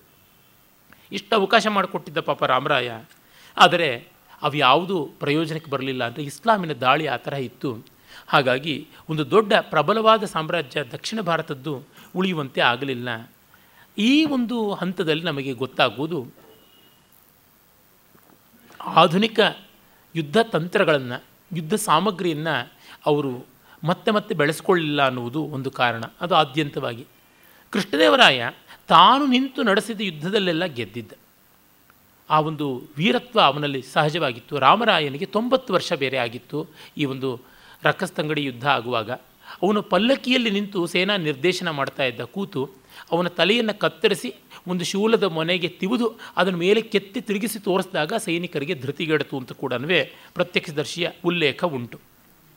ಹೀಗೆ ಒಂದು ದೊಡ್ಡ ಪರಂಪರೆ ಮುಗಿಯುವಂತೆ ಆಯಿತು ಮತ್ತು ವಿಜಯನಗರ ಇಂದು ತಲೆ ಎತ್ತೋದಕ್ಕೆ ಆಗಲಿಲ್ಲ. ಹೀಗಿದ್ದಾಗ ಇಡೀ ಮುಸಲ್ಮಾನರ ದಾಳಿಯನ್ನು ಎದುರಿಸಿದಂಥವ್ರು ಯಾರು ಅಂತ ನೋಡಿದಾಗ ನಮಗೆ ಕಾಣಿಸುವಂಥದ್ದು ಕೇವಲ ರಾಜಪುತ್ರರಲ್ಲಿಯೇ ಆ ರಾಜಪುತ್ರರ ಇತಿಹಾಸ ಮಾತ್ರ ಸ್ಮರಣೀಯವಾದದ್ದು. ಎಂದೆಂದೂ ಕೂಡ ಅವಿಸ್ಮರಣೀಯವಾದ ಒಂದು ಪರಾಕ್ರಮವನ್ನು, ಶೌರ್ಯವನ್ನು ತೋರ್ಪಡಿಸಿದ್ದಾರೆ. ಕೆಲವರು ಅವರು ಭಾರತೀಯ ಮೂಲದವರಲ್ಲ ಅಂತಕ್ಕೆಲ್ಲ ಕಟ್ಟುಕಥೆಗಳು ಕಟ್ಟಿದ್ದಾರೆ. ಅದೆಲ್ಲ ಅಲ್ಲ, ಅಪ್ಪಟ ಭಾರತೀಯ ಮೂಲದವರೇನೆ. ಆಮೇಲೆ ಅವರಲ್ಲಿ ಒಳಜಗಳಗಳು ತುಂಬ ಜಾಸ್ತಿ ಇತ್ತು ಅಂತ ಹೇಳ್ತಾರೆ. ಒಳಜಗಳಗಳು ಇಲ್ಲದೇ ಇದ್ದ ಜನಾಂಗವೇ ಇಲ್ಲ. ನೀವು ಈ ಮೊಘಲ್ ಸಾಮ್ರಾಜ್ಯ ಅನ್ನುವಂಥ ಒಂದು ಸಂಪುಟದಲ್ಲಿಯೇ ನೋಡಿದ್ರೆ ಗೊತ್ತಾಗುತ್ತದೆ. ಅಲ್ಲಿ ಅವರು ಒಂದು ದೊಡ್ಡ ಅಧ್ಯಾಯ, ಸುದೀರ್ಘವಾದ ಅಧ್ಯಾಯ, ನೂರು ನೂರಿಪ್ಪತ್ತು ಪುಟಗಳಿಗೂ ಹೆಚ್ಚಾದ ಅಧ್ಯಾಯ, Muslim revolt against Mughal empire ಅಂತಲೇ ಬರೆದಿದ್ದಾರೆ. ಮೊಘಲ್ ಸಾಮ್ರಾಜ್ಯಕ್ಕೆ ಮುಸ್ಲಿಮರು ಯಾವ ರೀತಿ ಪ್ರತಿರೋಧ ಮಾಡಿದ್ರು ಅಂತ. ಅಲ್ಲಿ ನೋಡಿ, ಬಂಗಾಳದಲ್ಲಿಂದ ದಕ್ಕನ್ನಿಂದ ಮೊದಲುಗೊಂಡು ಗುಜರಾತಿನವರೆಗೆ ಗುಜರಾತಿನಲ್ಲಿದ್ದಂಥ ಸುಲ್ತಾನರು ಈ ಮೊಘಲರಿಗೆ ವಿರುದ್ಧವಾಗಿದ್ದರು ಹಾಗೆಯೇ ಕಾಬೂಲ್ ಆ ಕಡೆ ಇದ್ದಂಥ ಪಠಾಣರು ಕೂಡ ವಿರುದ್ಧವಾಗಿದ್ದರು ಮತ್ತು ಈ ಕಡೆ ಇದ್ದಂಥ ಸುಲ್ತಾನರು, ಬಂಗಾಳದಲ್ಲಿದ್ದಂಥ ಸುಲ್ತಾನರು ಅವರು ವಿರುದ್ಧವಾಗಿದ್ದರು ಇನ್ನು ಬಹುಮನಿ ಸಂಪೂರ್ಣವಾಗಿ ವಿರುದ್ಧವಾಗಿತ್ತು. ಯಾವ ಮಟ್ಟಕ್ಕೆ ಅಂತಂದರೆ, ಅಕ್ಬರ್ ಚಾಂದ್ ಬೀಬಿ ಅಂತ ಹೆಣ್ಣಿನ ಮೇಲೆ ಯುದ್ಧಕ್ಕೆ ಹೋದ, ಅವಳು ಪಾಪ ತನ್ನ ಕೈಲಾದಷ್ಟೆಲ್ಲ ಯುದ್ಧ ಮಾಡಿ ಕಡೆಗೆ ಪ್ರಾಣತ್ಯಾಗ ಮಾಡಿಕೊಳ್ಬೇಕಾಯಿತು. ಈ ರೀತಿಯಾಗಿ ನಾವು ನೋಡ್ತೀವಿ, ವಿಷ ಕುಡಿದ ಸತ್ತಳು ಅಂತ ಗೊತ್ತಾಗುತ್ತದೆ. ಹೀಗೆ ಮುಸ್ಲಿಮರಲ್ಲಿಯೇ ವಿರೋಧ ಇತ್ತು. ಅಂದರೆ ಒಳಜಗಳ ಅನ್ನುವಂಥದ್ದು ಈ ಜನಾಂಗಕ್ಕೆ, ಈ ಜಾತಿಗೆ ಅನ್ನುವಂಥದ್ದೆಲ್ಲ ಎಲ್ಲ ಕಡೆಯಲ್ಲೂ ಇತ್ತು. ಹಾಗಾಗಿ ರಜಪೂತರಿಗೆ ಒಳಜಗಳ ಇತ್ತು ಅಂತ ಹೇಳುವ ಮೂಲಕವಾಗಿ ಭಾರತೀಯ ಕ್ಷಾತ್ರವನ್ನು ಕಡೆಗಣಿಸುವಂಥದ್ದು ಸರಿಯಲ್ಲ. ಆದರೆ ಈ ರಾಜಪುತ್ರರಿದ್ದಾರಲ್ಲ ಅವರ ಅಸೀಮ ಸಾಹಸ ಮಾತ್ರ ದಂತಕಥೆಯಾಗುವಂಥದ್ದು ವೀರ ಯೋಧರು ಅದನ್ನು ಅದ್ಭುತವಾಗಿ ರಣರಂಗದಲ್ಲಿ ರಕ್ತಸಿಕ್ತವಾಗಿ ಅದನ್ನು ಕತ್ತಿಗಳ ಮೂಲಕ ಬರೆದರೆ ಕವಿಗಳು ತಮ್ಮ ಲಾವಣಿಗಳ ಮೂಲಕ, ಜನಪದ ದೇಶೀಯವಾದ ಹಾಡುಗಳ ಮೂಲಕ ರಾಸು ಅನ್ನುವ ಒಂದು ವಿಶಿಷ್ಟವಾದ ಕಾವ್ಯ ರಚನಾ ಪದ್ಧತಿಯ ಮೂಲಕವಾಗಿ ಶಾಶ್ವತೀಕರಿಸಿದ್ದಾರೆ. ಅದನ್ನು ಮೂಲದಲ್ಲಿ ಓದಿದ್ರೆ ಸಾಕು ಗೊತ್ತಾಗುತ್ತೆ. ಅಪಭ್ರಂಶ ಭಾಷೆಯಲ್ಲಿ, ಮಾರ್ವಾಡಿ ಭಾಷೆಯಲ್ಲಿ ಇರುವಂಥದ್ದು, ಆ ಪಂಕ್ತಿ ಪಂಕ್ತಿಗಳಲ್ಲಿ ವೀರರಸ ಉಕ್ತಾ ಇರತಕ್ಕಂಥದ್ದು. ರಾಜಪುತ್ರರು ಅರ್ಬುದಾದೇವಿಯ ಭಕ್ತರು. ಅರ್ಬುದ, ಇವತ್ತು ಮೌಂಟ್ ಅಬು ಅಂತೀವಲ್ಲ? ಆ ಒಂದು ಕ್ಷೇತ್ರದಲ್ಲಿರ್ತಕ್ಕಂಥ ಐವತ್ತೊಂದು ಶಕ್ತಿಪೀಠಗಳಲ್ಲಿ ಒಂದು ಅರ್ಬುದಾದೇವಿ ಆಕೆಯ ಭಕ್ತರು. ಅದರಲ್ಲಿ ಮುಖ್ಯವಾಗಿ ಮೂರು ವಿಭಾಗ. ಒಂದು ಮಾರ್ವಾಡಿ ಅಂತ, ಮತ್ತೊಂದು ಅಜ್ಮೀರಿ, ಇನ್ನೊಂದು ಮೇವಾಡಿ ಅಂತ. ಮೇವಾಡಿ ಅಂತಂದರೆ ಮೇವಾಡ, ಶಿಶೋದಿಯ ವಿಶೇಷವಾಗಿ ಆ ವಂಶೀಯರು, ರಾಣಾ ಪ್ರತಾಪ ಮೊದಲಾದಂಥವರೆಲ್ಲ ಅಲ್ಲಿ ಬರ್ತಾರೆ. ಇನ್ನು ಯೋಧಪುರ ಅಥವಾ ಜೋಧ್ಪುರ ಅಂತ ಯಾವುದಿದೆಯಲ್ಲ ಅದಕ್ಕೆ ಸೇರಿಕೊಳ್ತಕ್ಕಂಥದ್ದು ಮಾರ್ವಾಡಿ. ಜೋಧ್ಪುರ, ಜೈಸಲ್ಮೇರ್ ಈ ಕಡೆಗೆ. ಇನ್ನು ಜೈಪುರ ಅಜ್ಮೀರ, ಅಲ್ಲಿಗೆ ಬರ್ತಕ್ಕಂಥದ್ದು ಅಜ್ಮೀರಿ. ಅದು ಅಂಬರ್ ಅಂತ ಕೂಡ ಕರೀತಾರೆ. ಈ ಮೂರು ಭಾಗಗಳು ರಾಜಪುತ್ರರು ವಿಶೇಷವಾಗಿ ಇದ್ದದ್ದು. ಅದಲ್ಲದೆ ನಮಗೆ ಗೊತ್ತಿರುವಂತೆ ಪರಮಾರರಿರ್ಬೋದು ಚಂದೇಲರಿರ್ಬೋದು ಪ್ರತಿಹಾರರಿರ್ಬೋದು ಅವರೆಲ್ಲರೂ ಇವರ ಮೂಲ ಪುರುಷರಾಗಿದ್ದವರು ಅವರು ಆಕಾಶದಿಂದ ಹುಟ್ಟಿ ಬರಲಿಲ್ಲ, ಇಲ್ಲಿಯವರೇ ಬಂದದ್ದು. ಮತ್ತು ಅವರೆಲ್ಲರೂ ಕೂಡ ನಾವು ಇವತ್ತು ಜಾತಿಯ ರಾಜಕೀಯದಲ್ಲಿ ನೋಡಿದರೆ ಕೆಳವರ್ಗದ್ದು ಅಂತೀವಲ್ಲ ಅಲ್ಲಿಂದಲೇ ಬಂದಂಥವ್ರು. ಅವರೆಲ್ಲರೂ ಮತ್ತೆ ಕಾಡುಪಾಲಾಗಿ ಮತ್ತೆ ಆದಿವಾಸಿಗಳ ಮಟ್ಟಕ್ಕೆ ಇಳಿದ್ರು. ಲೋಹಾರ ಅಂತ ಒಂದು ಕಮ್ಯುನಿಟಿ ನೋಡಿದ್ರೆ ಸಾಕು, ಗೊತ್ತಾಗುತ್ತದೆ. ಅವರು ಊರೂರು ಕೂಡ ಅಲ್ಕೊಂಡಿರ್ತಾರೆ, ಈ ಲೋಹದ ಕೆಲಸ ಇತ್ಯಾದಿಯನ್ನೆಲ್ಲ ಮಾಡಿಕೊಡ್ತಾರೆ. ಅವರು ಊರಲ್ಲಿ ಇರಬಾರ್ದು ಅಂತ. ಕಾಡುಗಳಲ್ಲಿರಬೇಕು, ಊರಾಚೆ ಬಂದು ನೆಲೆಸಬೇಕು, ಅಲ್ಲಲ್ಲಿ ಓಡಾಡ್ಕೊಂಡು ಈ ಕೆಲಸ ಮಾಡಬೇಕು ಅಂತ ಎಲ್ಲಿಂದ, ಯಾವಾಗಲಿಂದ ಅಂತಂದರೆ ಅಕ್ಬರ್ನ ಕಾಲದಿಂದ ಅಂತ ಅವ್ರು ಹೇಳ್ತಾರೆ. ಅಂದರೆ ಅವರೆಲ್ಲರೂ ಕೂಡ ನಿರ್ವಸಿತರಾದ ಮೇಲೆ ಆದಂಥದ್ದು ಅಂತ. ಈ ಥರದ ಉದಾಹರಣೆಗಳು ಬೇಕಾದಷ್ಟು ಉಂಟು. ನಾಳೆ ನಾವು ನೋಡಬಹುದು ಅದನ್ನು ಮುಸ್ಲಿಮರಾಗಿ ಮತಾಂತರಗೊಂಡವರು ಯಾರು? ಮತ್ತು ಮುಸ್ಲಿಮರಿಂದ ಸಂತಸ್ತರಾದ ಹಿಂದೂಗಳ ಗತಿ ಏನಾಯಿತು? ಆಮೇಲಿನ ಕಾಲದಲ್ಲಿ ಅದನ್ನು ಇವತ್ತಿನ ಜಾತಿ ರಾಜಕಾರಣ ಸೆಕ್ಯುಲರ್ ರಾಜಕಾರಣ ಯಾವ ಥರ ವಿಕೃತವಾಗಿ ತೋರ್ಪಡಿಸ್ತಾ ಇದೆ ಅನ್ನುವಂಥದ್ದನ್ನು ನಾಳೆ ಗಮನಿಸ್ಬೋದು. ಯಾಕೆಂದರೆ ನಾಳೆ ದಿವಸ ನಾನು ವಿಶೇಷವಾಗಿ ಸಿಖ್ಖರ ಕೊಡುಗೆಯನ್ನು ಹಿನ್ನೆಲೆಯಲ್ಲಿಟ್ಕೊಂಡು ಹೇಳ್ತೀನಿ. ಖಾಲ್ಸಾ ಪಂಥ ಇತ್ಯಾದಿಯನ್ನು. ಈಗ ನಾವು ರಾಜಪುತ್ರರಿಗೆ ಬಂದರೆ ಅವರು ಈ ಮೂರು ಕೇಂದ್ರಗಳಲ್ಲಿದ್ದುಕೊಂಡು ತುಂಬ ಚೆನ್ನಾಗಿ ದುಡಿದರು. ಅದರೊಳಗೆ ಎದ್ದು ತೋರುವಂಥದ್ದು ಮೇವಾಡ. ಮೇವಾಡದ ಕೇಂದ್ರ ಚಿತ್ತೋಡ. ಚಿತ್ತೋಡ ಚಿತ್ರಕೂಟ ಅಂತ. ಅದನ್ನೆಲ್ಲ ನೋಡಿ ಬಂದಿರೋದ್ರಿಂದ ನನಗಂತೂ ಆ ವೀರಭೂಮಿಯನ್ನು ನೆನೆಸಿಕೊಂಡ್ರೆ ಸಾಕು, ಆನಂದ ಬಾಷ್ಪ, ರೋಮಾಂಚನ ಎರಡೂ ಆಗುತ್ತದೆ. ಸಮತಟ್ಟಾದ ಪ್ರದೇಶದಲ್ಲಿ ಚಟಮ್ಮನೆ ಎದ್ದ ನಿಂತ ಬೆಟ್ಟ ಆ ಬೆಟ್ಟದ ಮೇಲೆ ಭವ್ಯವಾದಂಥ ಕೋಟೆ. ಆ ಕೋಟೆಯಲ್ಲಿ ಇಡೀ ಊರು, ಅದ್ಭುತವಾದ ಶಿಲ್ಪಕಲೆಯ ತವರದು, ಭೋಜರಾಜ ಕಟ್ಟಿಸಿರ್ತಕ್ಕಂಥ ಮಹಾದೇವನ ದೇವಸ್ಥಾನ ಇದೆ. ಮೀರಾಬಾಯಿ ಕಟ್ಟಿಸಿರ್ತಕ್ಕಂಥ ಕೃಷ್ಣನ ವರಾಹನ ದೇವಸ್ಥಾನ ಅಲ್ಲಿ ಉಂಟು. ಎಲ್ಲ ಹತ್ತತ್ರದಲ್ಲೇ ಇರತಕ್ಕಂಥದ್ದು. ಸಸ್ಯ ಸಮೃದ್ಧಿ ಇಲ್ಲದ ಜಾಗದಲ್ಲಿ ಸಸ್ಯ ಸಮೃದ್ಧಿ ಆಗುವಂಥ ಜಲಸೌಕರ್ಯವನ್ನು ಮಾಡಿಕೊಟ್ಟಿದ್ದಾರೆ. ತುಂಬ ಒಳ್ಳೆಯ ಜಲದ ಸೆಲೆಗಳು, ಕೆರೆಗಳು ಎಲ್ಲ ಕೂಡ ಉಂಟು. ಅದು ಏಳು ಸುತ್ತಿನ ಕೋಟೆ, ಬೇರೆ ಬೇರೆ ಬಾಗಿಲುಗಳು ಎಲ್ಲ ಬಹಳ ಚೆನ್ನಾಗಿರುವಂಥದ್ದು ಗೊತ್ತಾಗುತ್ತದೆ. ಅದನ್ನು ಕೇಂದ್ರವಾಗಿಟ್ಟುಕೊಂಡು ಅನೇಕ ಕೋಟೆಗಳನ್ನು ಕಟ್ಟಿಕೊಂಡಿದ್ದರು ವಿಶೇಷವಾಗಿ ಆರಾವಳಿ, ಆ ದಟ್ಟವಾದ ಪರ್ವತ ಮತ್ತು ಅರಣ್ಯ ಪ್ರಾಂತ ಅಲ್ಲಿ ಆ ಒಂದು ನೆಲೆಯಲ್ಲಿ ಸಂಸ್ಕೃತಿ ವೀರ ಸಂಸ್ಕೃತಿ ಎರಡೂ ಬೆಳೀತು ಅಂತ ಗೊತ್ತಾಗುತ್ತದೆ. ಎದ್ದು ತೋರುವಂಥದ್ದು ಇವರ, ಆ, ಪರಂಪರೆ ಮೂಲತಃ ಬಂದದ್ದು ಬಾಪ್ಪ ರಾವಳ್ ಅಂತ ಅವನ ಮೂಲಕವಾಗಿ ಬಂತು ಅಂತ ಗೊತ್ತಾಗುತ್ತದೆ. ಆಮೇಲೆ ನಾವು ನೋಡ್ತೀವಿ ರಾಜ ಹಮ್ಮೀರ. ಹಮ್ಮೀರ ವಿಜಯ ಕಾವ್ಯ ಅಂತಲೇ ಸಂಸ್ಕೃತದಲ್ಲಿ ಒಂದು ಉಂಟು.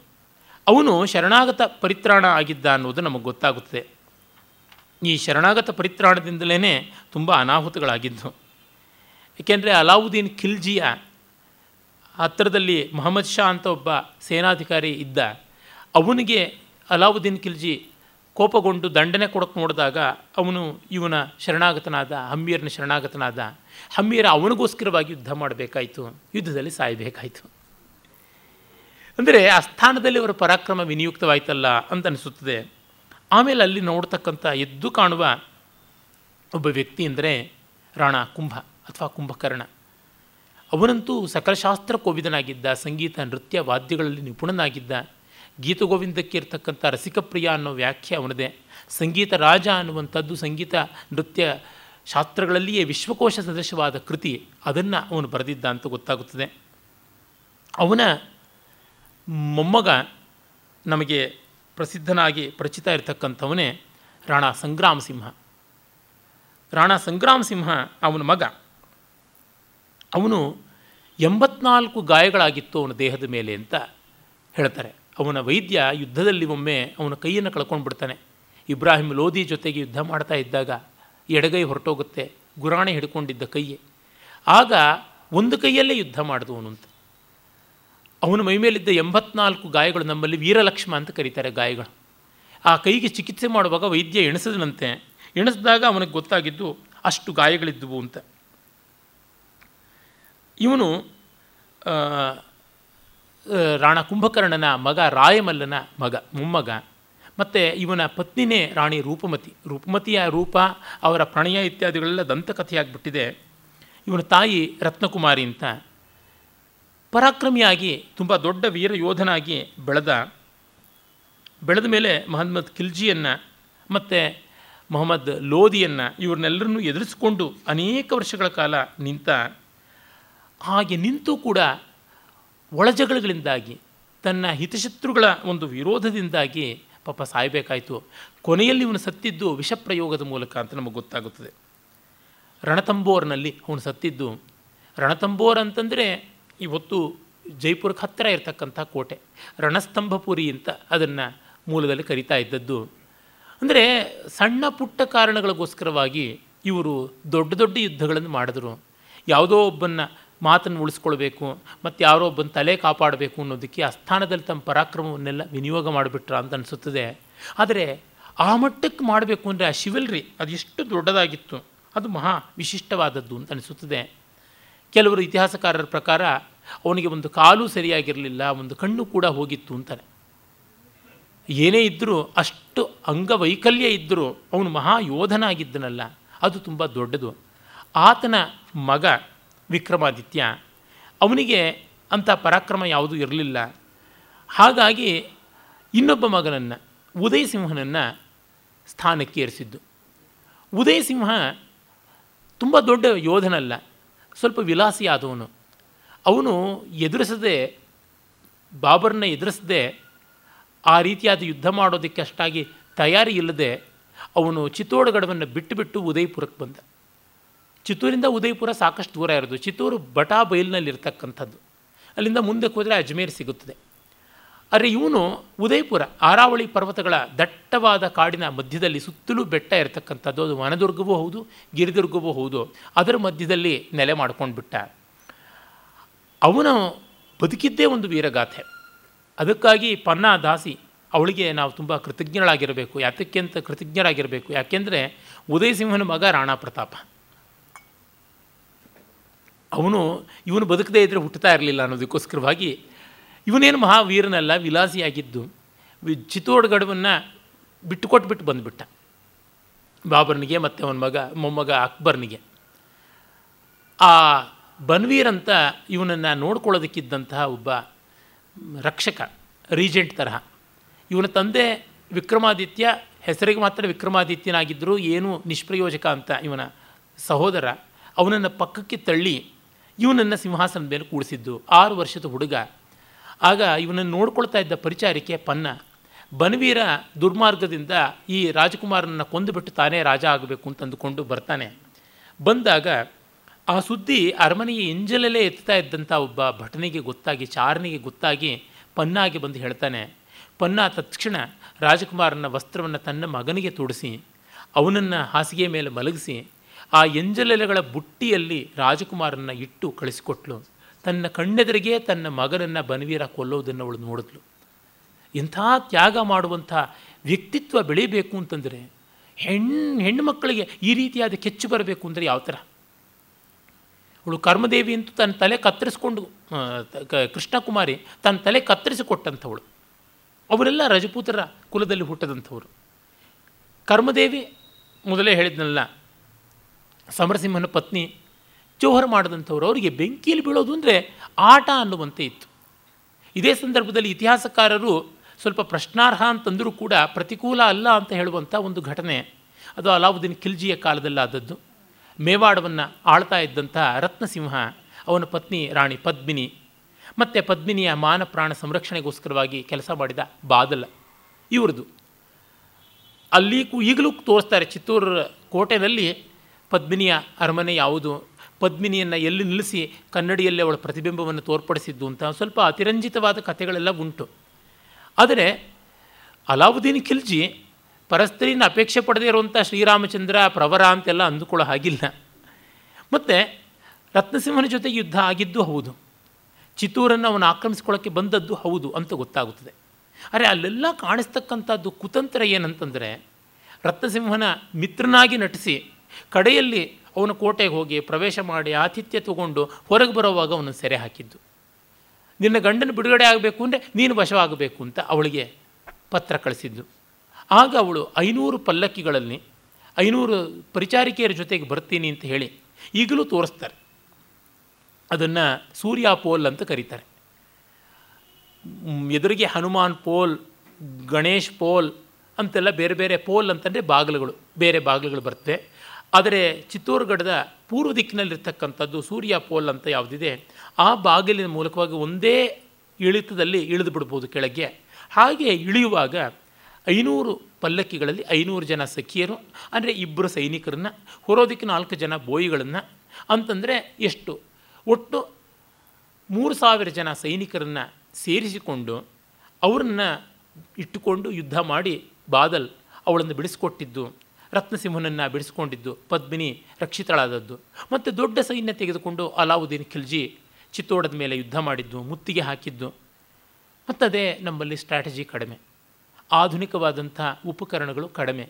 ಶತ್ರುವನ್ನು ಬೆನ್ನಿಂದ ಬಡಿಯೋಣ ಅನ್ನುವಂಥ ಬುದ್ಧಿ ಇಲ್ಲ. ಹೀಗಾಗಿ ನೇರವಾಗಿ ಎದುರಿಸಬೇಕು ಅಂತಂದುಕೊಂಡು ಇಂದು ಚಿತ್ತೋಡಗಢದಲ್ಲಿ ತೋರಿಸ್ತಾರೆ. ಆ ಯಾವ ಪರಮಾರ ಭೋಜ ಕಟ್ಟಿಸಿರ್ತಕ್ಕಂಥ ಭವ್ಯವಾದ ಮಹಾದೇವನ ದೇವಸ್ಥಾನ ಇದೆಯೋ, ಅದಕ್ಕಿಂತ ಸ್ವಲ್ಪ ಮೇಲೆ ಮೀರಾ ಕಟ್ಟಿಸಿರ್ತಕ್ಕಂಥ ಕೃಷ್ಣನ ದೇವಸ್ಥಾನಕ್ಕಿಂತ ಕೆಳಗೆ, ಎರಡರ ಮಧ್ಯದಲ್ಲಿ ಒಂದು ಬಯಲಿದೆ. ಅದು ಇವರೆಲ್ಲರೂ ಸೇರಿ ಜೌಹರ ಮಾಡಿದ ಜಾಗ ಅಂತ. ರುಕ್ಮಿಣಿಯ ರುಕ್ಮಿಣಿಯಲ್ಲ ನಮ್ಮ ಪದ್ಮಿನಿಯ ನೇತೃತ್ವದಲ್ಲಿ ಎಲ್ಲ ಊರಿನ ಮಹಿಳೆಯರು, ಮಕ್ಕಳು ಎಲ್ಲರೂ ಬೆಂಕಿಗೆ ಬಿದ್ದದ್ದು.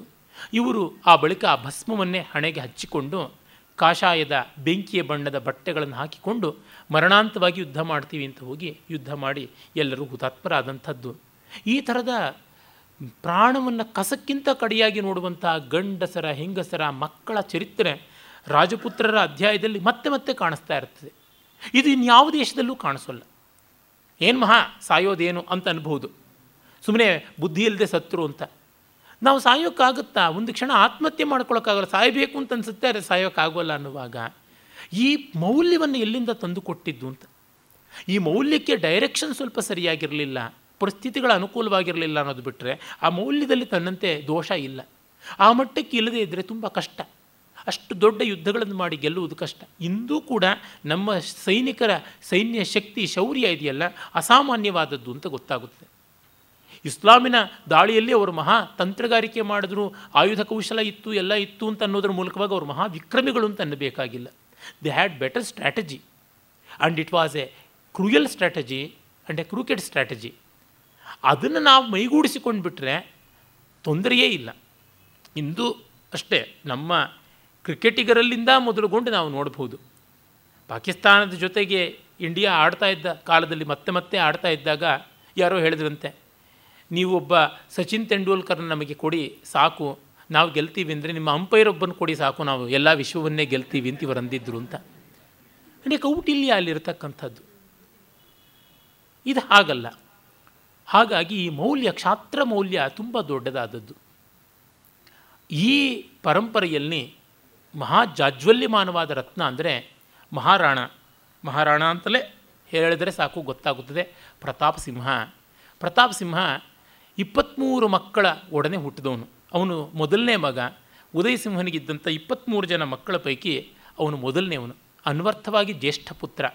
ಅವನು ತಮ್ಮ ಶಕ್ತಸಿಂಹ ಮೊದಲಾದವರೆಲ್ಲರೂ ದ್ರೋಹಿಗಳೇ ಆಗಿಬಿಟ್ರು. ಇರಲಿ ಇವನು ಹುಟ್ಟಿದ್ದು ಕುಂಬಳಗಡದಲ್ಲಿ. ಕುಂಬಳಗಡ ಅತ್ಯಂತ ಭವ್ಯವಾದಂಥ ಕೋಟೆ. ನಾನು ಹಿಂದಿಯೂ ಇಲ್ಲಿ ಈ ವೇದಿಕೆಯಲ್ಲೇ ಹೇಳಿದ್ದೆ, ಅತ್ಯಂತ ಉದಾತ್ತ ಗಂಭೀರವಾದಂಥ ಕೋಟೆ. ನಾವು ಅಂಬೇರ್ನ ಕೋಟೆಯನ್ನು ಮತ್ತು ಕುಂಬಳಗಡ ಚಿತ್ತೋಡ್ಗಡ ಈ ಕೋಟೆಗಳನ್ನು ನೋಡಿದಾಗ ಎದ್ದು ಕಾಣುವ ವ್ಯತ್ಯಾಸ ಏನಂತಂದರೆ, ಆ ಅಂಬೇರ್ ದುರ್ಗ ಅಂತ ಯಾವುದು ಜೈಪುರದ ಫೋರ್ಟ್ ಅಂತ ಕರಿತೀವಿ, ಅಲ್ಲಿ ನೋಡಿದ್ರೆ ಮಹಾರಾಜರ ವಿಲಾಸಕ್ಕೆ ಬೇಕಾದ್ದೆಲ್ಲ ಉಂಟು, ದೇವಸ್ಥಾನಗಳು ಅವೆಲ್ಲ ಇನ್ಸಿಗ್ನಿಫಿಕೆಂಟ್ ಆಗಿಬಿಟ್ಟಿವೆ, ಜನಜೀವನದ್ದೆಲ್ಲ. ಅದೇ ಒಂದು ಕುಂಬಳಗಡ ನೋಡಿ, ಅಥವಾ ಚಿತ್ತೋಡ್ಗಡ ನೋಡಿ, ಅಲ್ಲಿ ಜನಸಾಮಾನ್ಯರಿಗೆ ಬೇಕಾದ ಇಡೀ ವ್ಯವಸ್ಥೆ ಉಂಟು, ಅನೇಕ ದೇವಸ್ಥಾನಗಳು ಉಂಟು, ಅವೆಲ್ಲ ಕಾಣಿಸುತ್ತವೆ. ಶಿಲ್ಪಕಲಾ ಕೌಶಲ, ಮೂರ್ತಿ ಶಿಲ್ಪದ ಪರಾಕಾಷ್ಠೆ ಕಾಣಿಸುತ್ತದೆ. ಅಲ್ಲಿ ಕೇವಲ ಆರ್ಕಿಟೆಕ್ಚರಲ್ ಮಾರ್ವೆಲ್ ಮತ್ತು ಎಂಬಲಿಷ್ಮೆಂಟ್ಸ್ ಅಂತೀವಲ್ಲ, ಕುಸರಿ ಕೆಲಸ ಕಾಣಿಸುತ್ತದೆ. ಅಂದರೆ ಜೈಪುರದವರು ದೆಹಲಿಯವರಿಗೆ ಹತ್ತಿರ ಇದ್ದು ಅವರಿಗೆ ದಾಸರಾಗ್ಬಿಟ್ಟಿದ್ರು. ಭಾರ್ಮಲ್, ಭಾರ್ಮಲ್ನ ಮಗನಾಗಿದ್ದಂತಹ ಇವನು ಮಾನಸಿಂಹ, ಇವರುಗಳಲ್ಲೆಲ್ಲ ನಾವು ನೋಡ್ತೀವಿ. ಭಗವಾನ್ ದಾಸ್ ಇವರೆಲ್ಲರೂ ಕೂಡ ಪರಂಪರೆಯಾಗಿ ಆ ಒಂದು ಮುಸ್ಲಿಂ ದೊರೆಗಳಿಗೆ ಡೊಗ್ಗು ಸಲಾಂ ಹಾಕ್ಕೊಂಡಿದ್ದರು ಆದರೆ ಇವರು ಹಾಗಿರಲಿಲ್ಲ, ಮೇವಾಡದವರು. ಮೇವಾಡದವರಿಗೆ ಕುಲದೇವತೆ ಏಕಲಿಂಗಜಿ ಅಂತ ಹೇಳುವಂಥ ಉದಯಪುರದ ಹತ್ತಿರದಲ್ಲೇ ಇರತಕ್ಕಂಥ ದೇವಸ್ಥಾನ, ಅತ್ಯದ್ಭುತವಾದ ಮಹಾದೇವ ದೇವಸ್ಥಾನ. ವೀರಭೂಮಿಗೆ ತಕ್ಕಂಥ ಮಹಾದೇವ ಅಲ್ಲಿ. ಆ ಒಂದು ಶಿಶೋದಿಯ ವಂಶದಲ್ಲಿ ಇವನು ಜನಿಸಿದ್ದ. ಮತ್ತು ಇವನು ಚಿಕ್ಕ ವಯಸ್ಸಿನಿಂದಲೇ ಪರಾಕ್ರಮಿಯಾಗಿದ್ದ ಮತ್ತು ಜನಪ್ರೀತಿಯನ್ನು ಕೂಡ ಗಳಿಸಿದ್ದ ಅಂತ ಗೊತ್ತಾಗುತ್ತದೆ. ತಂದೆ ಅಷ್ಟು ಪ್ರಯೋಜನಕ್ಕಿಲ್ಲದೆ ಇದ್ದವನು. ಚಿತ್ತೋಡನಿಂದ ಓಡ ಬಂದುಬಿಟ್ಟು ಉದಯಪುರ ಅವನೇ ಮಾಡಿಕೊಂಡಂಥ ಊರು, ತನ್ನ ಹೆಸರಿನಲ್ಲೇ ಇದ್ದಂಥ ಊರು. ಇವನು ಹುಟ್ಟಿದ್ದು ಕುಂಬಳಗಡ. ಕುಂಬಳಗಡವು ಭವ್ಯವಾದಂಥದ್ದು ಅರಾವಳಿಯ ದಟ್ಟ ಕಾಡಿನಲ್ಲಿ ಈಗಲೂ ಹೋಗೋದಕ್ಕೆ ಕಷ್ಟ, ಆ ರೀತಿಯಾಗಿರುವಂಥದ್ದು. ನಾನು ಹತ್ತಿ ಪ್ರತಾಪ್ ಸಿಂಹನ ಜನ್ಮಸ್ಥಳವನ್ನು ನೋಡ್ಕೊಂಡು ಬಂದೆ. ಸೂರ್ಯ ಆಗ ಇನ್ನೂ ಅಸ್ತಮಿಸುವ ಹೊತ್ತಿಗೆ ಸ್ವಲ್ಪ ಮುನ್ನ, ಯಾರೂ ಇಲ್ಲ, ನಾನೊಬ್ಬನೇ ಒಂಟಿ. ಇಡೀ ಬೆಟ್ಟದ ಮೇಲೆ ಆ ದುರ್ಗದಲ್ಲಿ ಯಾರೂ ಇಲ್ಲ. ಪ್ರತಾಪ್ ಸಿಂಹನ ಚೈತನ್ಯ ಇದ್ದರೆ ಇರಬೇಕಷ್ಟೇ, ನಾನಿದ್ದಿದ್ದಷ್ಟೇ. ಇಂಥ ವೀರಭೂಮಿಯಲ್ಲಿ ಮಹಾವೀರ ಹುಟ್ಟಿದನಲ್ಲ ಅಂತ ನೆನೆಸ್ಕೊಂಡ್ರೇ ಆನಂದ ಬಾಷ್ಪ ತುಂಬುವಂಥ ಜಾಗ. ಅಲ್ಲಿ ಕೂತು ಒಂದಷ್ಟು ಪದ್ಯಗಳನ್ನು ಬರ್ಕೊಂಡು ಬಂದೆ. ಎಂದಾದರೂ ಅದನ್ನು ಪ್ರಕಟ ಮಾಡ್ತೀನಿ. ಯಾವ ತೇಜಸ್ಸು ಆ ವಿಶಾಲವಾಗಿ ಇರ್ತಕ್ಕಂಥ ಬೆಟ್ಟಗಳು, ಕಾಡುಗಳು ನೋಡಿ ಆಕಾಶ, ಸೂರ್ಯೋದಯ, ಸೂರ್ಯಾಸ್ತ ಅವುಗಳನ್ನು ಕಂಡು ಸ್ಫೂರ್ತಿಗೊಂಡಿರಬೇಕು. ಇಷ್ಟು ಸ್ವಾತಂತ್ರ್ಯ, ಇಷ್ಟು ಅಸೀಮತೆ ಅನ್ನೋದು ಬೇಕು ಅಂತ ಅವರಿಗೆ ಮನಸ್ಸಲ್ಲಿ ರೂಪುಗೊಂಡಿರಬೇಕು ಅನಿಸುತ್ತದೆ. ಹಾಗೆ ಅವನು ಬೆಳೆದ ಉದಯ್ ಸಿಂಹ ಅಕ್ಬರ್ನಿಗೆ ಸೊಪ್ಪು ಹಾಕಲಿಲ್ಲವಾದರೂ ಬಲವಾದ ಪ್ರತಿರೋಧ ಮಾಡಲಿಲ್ಲ. ಮತ್ತು ಉದಯ್ ಸಿಂಹ ತೀರ್ಕೊಂಡು ಬಿಟ್ಟ ಸಾವಿರದ ಐನೂರ ಎಪ್ಪತ್ತೆರಡರೊಳಗೆ. ಆಗ ಅವನ ಕಿರಿಯ ರಾಣಿ ಮೇಲೆ ಅವನಿಗೆ ಬಹಳ ಪ್ರೀತಿ ಇತ್ತು. ಆ ಕಾರಣದಿಂದಾಗಿ ಅವನು ಜಗಮಲ್ಲನನ್ನು ರಾ, ರಾಜನನ್ನಾಗಿ ಮಾಡಿದ. ಆದರೆ ನೋಡಿ, ಪ್ರಜೆಗಳು ಮತ್ತು ಪ್ರಜಾ ಪ್ರಮುಖರೆಲ್ಲರೂ ಒಕ್ಕೊರ್ಲಿಂದ ಇವನು ರಾಜ ಆಗೋಕ್ಕೆ ಅರ್ಹನಲ್ಲ ಅಂತ ಗಲಾಟೆ ಮಾಡಿ ಪ್ರತಾಪ್ ಸಿಂಹನನ್ನು ರಾಜನನ್ನಾಗಿ ಮಾಡಿದ್ರು. ಪ್ರಜಾಭಿಪ್ರಾಯಕ್ಕೆ ಅವನು ಬೆಲೆ ಕೊಡುವಂಥ ಸ್ಥಿತಿ ಬಂತು. ಆದರೆ ಇವನು ಜಯಮಲ್ಲನಿಗೆ ಏನು ಮಾಡಿದ್ರೂ ಕೂಡ ಉಳಿಸ್ಕೊಳ್ಳೋಕ್ಕೆ ಆಗಲಿಲ್ಲ. ಅವನು ಪಲಾಯನ ಮಾಡಬೇಕಾಯಿತು. ಜೊತೆಗೆ ಅವನ ಸಹೋದರನೆಲ್ಲ ಕಟ್ಟಿಕೊಂಡು ಅಕ್ಬರ್ನ ಪಕ್ಕವಾಗಿಯೇ ಅವನು ನಿಂತ ಶಕ್ತಿಸಿಂಹ ಮುಖ್ಯವಾಗಿ. ಶಕ್ತಿಸಿಂಹ ಸತ್ತಾಗ ರಾಣಾ ಪ್ರತಾಪ ಒಬ್ಬ ದುಷ್ಟ ಸತ್ತ, ಹೇಡಿ ಸತ್ತ ಮತ್ತು ದ್ರೋಹಿ ಸತ್ತ, ಅದಕ್ಕಾಗಿ ದುಃಖ ಪಡಬೇಕಾಗಿಲ್ಲ ಅಂತಂತಾನಂತೆ ಅವನು ಕೊನೆ ಕೊನೆ ದಿವಸಗಳಲ್ಲಿ. ಆಮೇಲೆ ಪ್ರತಾಪ್ ಸಿಂಹನಿಗೆ ಇದ್ದದ್ದು ಒಂದೇ, ಕಳ್ಕೊಂಡಿದ್ದ ಚಿತ್ತೋಡನ್ನು ಪಡ್ಕೊಳ್ಬೇಕು, ಮೇವಾಡದ ಹೃದಯ ಅದು ಅಂತ. ಸೆಣಸಾಟ ಮಾಡಿಕೊಂಡು ಮೂವತ್ತೇಳು ದುರ್ಗಗಳನ್ನು ಕಾಪಾಡಿಕೊಂಡ, ಸಂಪಾದಿಸಿಕೊಂಡ ಹೊಸದಾಗಿ. ಆದರೆ ಚಿತ್ತೋಡ್ಗಡವನ್ನು ಮಾತ್ರ ಪಡ್ಕೊಳ್ಳೋಕ್ಕಾಗಲ್ಲ ಮೂರು ದುರ್ಗಗಳು ಅವನಿಗೆ ಸಿಗಲಿಲ್ಲ. ಅದರೊಳಗೆ ಒಂದು ಚಿತ್ತೋಡ್ಗಡ. ಅವನ ಮಗ ಅಮರಸಿಂಹನಿಗೆ ಅವನು ಹೇಳ್ದ ಚಿತ್ತೋಡ್ಗಡವನ್ನು ಪಾ, ಪಡ್ಕೊಳ್ಳುವಂಥದ್ದು ಜನ್ಮದ ಗುರಿಯಾಗಬೇಕು ಅಂತ. ಎಲ್ಲಿವರೆಗೆ ಅಂದರೆ ಚಿತ್ತೋಡ್ಗಡವನ್ನು ಪಡ್ಕೊಳ್ಳೋವರೆಗೂ ಹಾಸಿಗೆ ಮೇಲೆ ಮಲಗೋದಿಲ್ಲ, ತಟ್ಟೆಯಲ್ಲಿ ಊಟ ಮಾಡೋದಿಲ್ಲ ಅಂತ ಎಲೆ ಮೇಲೆ ಊಟ ಮಾಡಿಕೊಂಡಿದ್ದ, ಚಾಪೆ ಮೇಲೆ ಮಲಗಿದ್ದ. ಅವನ ವಂಶಸ್ಥರು ಕೂಡ ಇಂದು ಆ ಒಂದು ಪದ್ಧತಿ ಉಂಟು. ಏನಂದರೆ ತಟ್ಟೆ ಕೆಳಗಡೆ ಒಂದು ಎಲೆ ಹಾಕ್ಕೋತಾರೆ, ಹಾಸಿಗೆ ಕೆಳಗಡೆ ಒಂದು ಚಾಪೆ ಹಾಕ್ಕೋತಾರೆ. ನಿಜ, ಅದೊಂದು ಸ್ಮರಣೀಯವಾದ ಮೌಲ್ಯ. ಆದರೆ ಅದಕ್ಕೆ ಬೇಕಾದ ಸ್ಫೂರ್ತಿ ಇಲ್ಲದೆ ಇದ್ದರೆ ಅದು ವಿಡಂಬನೆ ಆಗುತ್ತದೆ. ಪ್ರತಾಪ್ ಸಿಂಹ ಮಾಡಿದ ಪ್ರತಿಜ್ಞೆ ಅಂಥದ್ದು.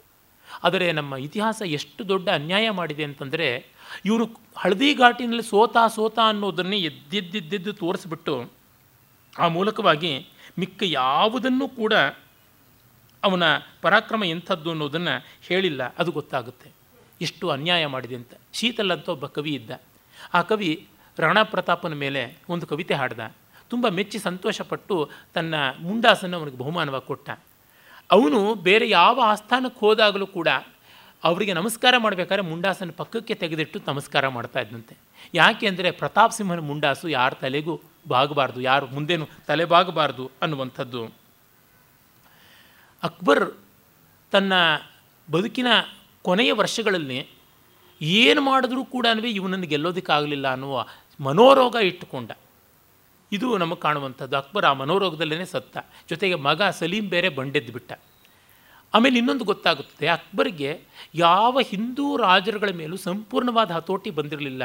ಅವನು ತನ್ನ ರಾಜ್ಯದ ವ್ಯಾಪ್ತಿಯನ್ನು ಮುಸ್ಲಿಂ ರಾಜ್ಯಗಳ ಮೇಲೆ ಇಟ್ಕೊಳ್ಳೋದಾಯಿತು ಹಿಂದೂ ರಾಜರುಗಳನ್ನೆಲ್ಲ ತುಂಬ ಗೌರವದಿಂದ ಕಂಡುಕೊಂಡು, ಸ್ನೇಹ ವಿಶ್ವಾಸಗಳಿಂದ ಉಳಿಸ್ಕೊಳ್ಬೇಕಾಯ್ತೆ ಹೊರತುನುವೆ, ಅಧಿಕಾರದಿಂದ ಉಳಿಸ್ಕೊಳ್ಳೋಕ್ಕಾಗಲಿಲ್ಲ ಮಾನಸಿಂಹನಿಂದ ಮೊದಲುಗೊಂಡು ಯಾರನ್ನು ಪೂರ್ಣವಾಗಿ ಅವನು ತನ್ನ ಅಧಿಕಾರಶಾಹಿ ಒಳಗೆ ಇಟ್ಕೊಳ್ಳೋಕ್ಕಾಗಲಿಲ್ಲ ಅದೇನೇ ಇರಲಿ, ಎರಡು ಲಕ್ಷ ಸೈನ್ಯವನ್ನು ಇಟ್ಟುಕೊಂಡು ಅವನು ಹಳದಿ ಘಾಟಿ ಕಡೆಗೆ ಯುದ್ಧಕ್ಕೆ ಬಂದ ಅದಕ್ಕೆ ಬರೋಕ್ಕೆ ಮುನ್ನ ನೀನು ನನಗೆ ಒಪ್ಕೊಂಡು ಬಿಡು, ನನ್ನ ಸ್ವಾಮಿಯನ್ನು ಒಪ್ಪಿಕೊಂಡು ಬಿಡು ಅಂತ ಮಾನಸಿಂಹನ ಮೂಲಕ ಹೇಳಿ ಕಳಿಸ್ತಾರೆ.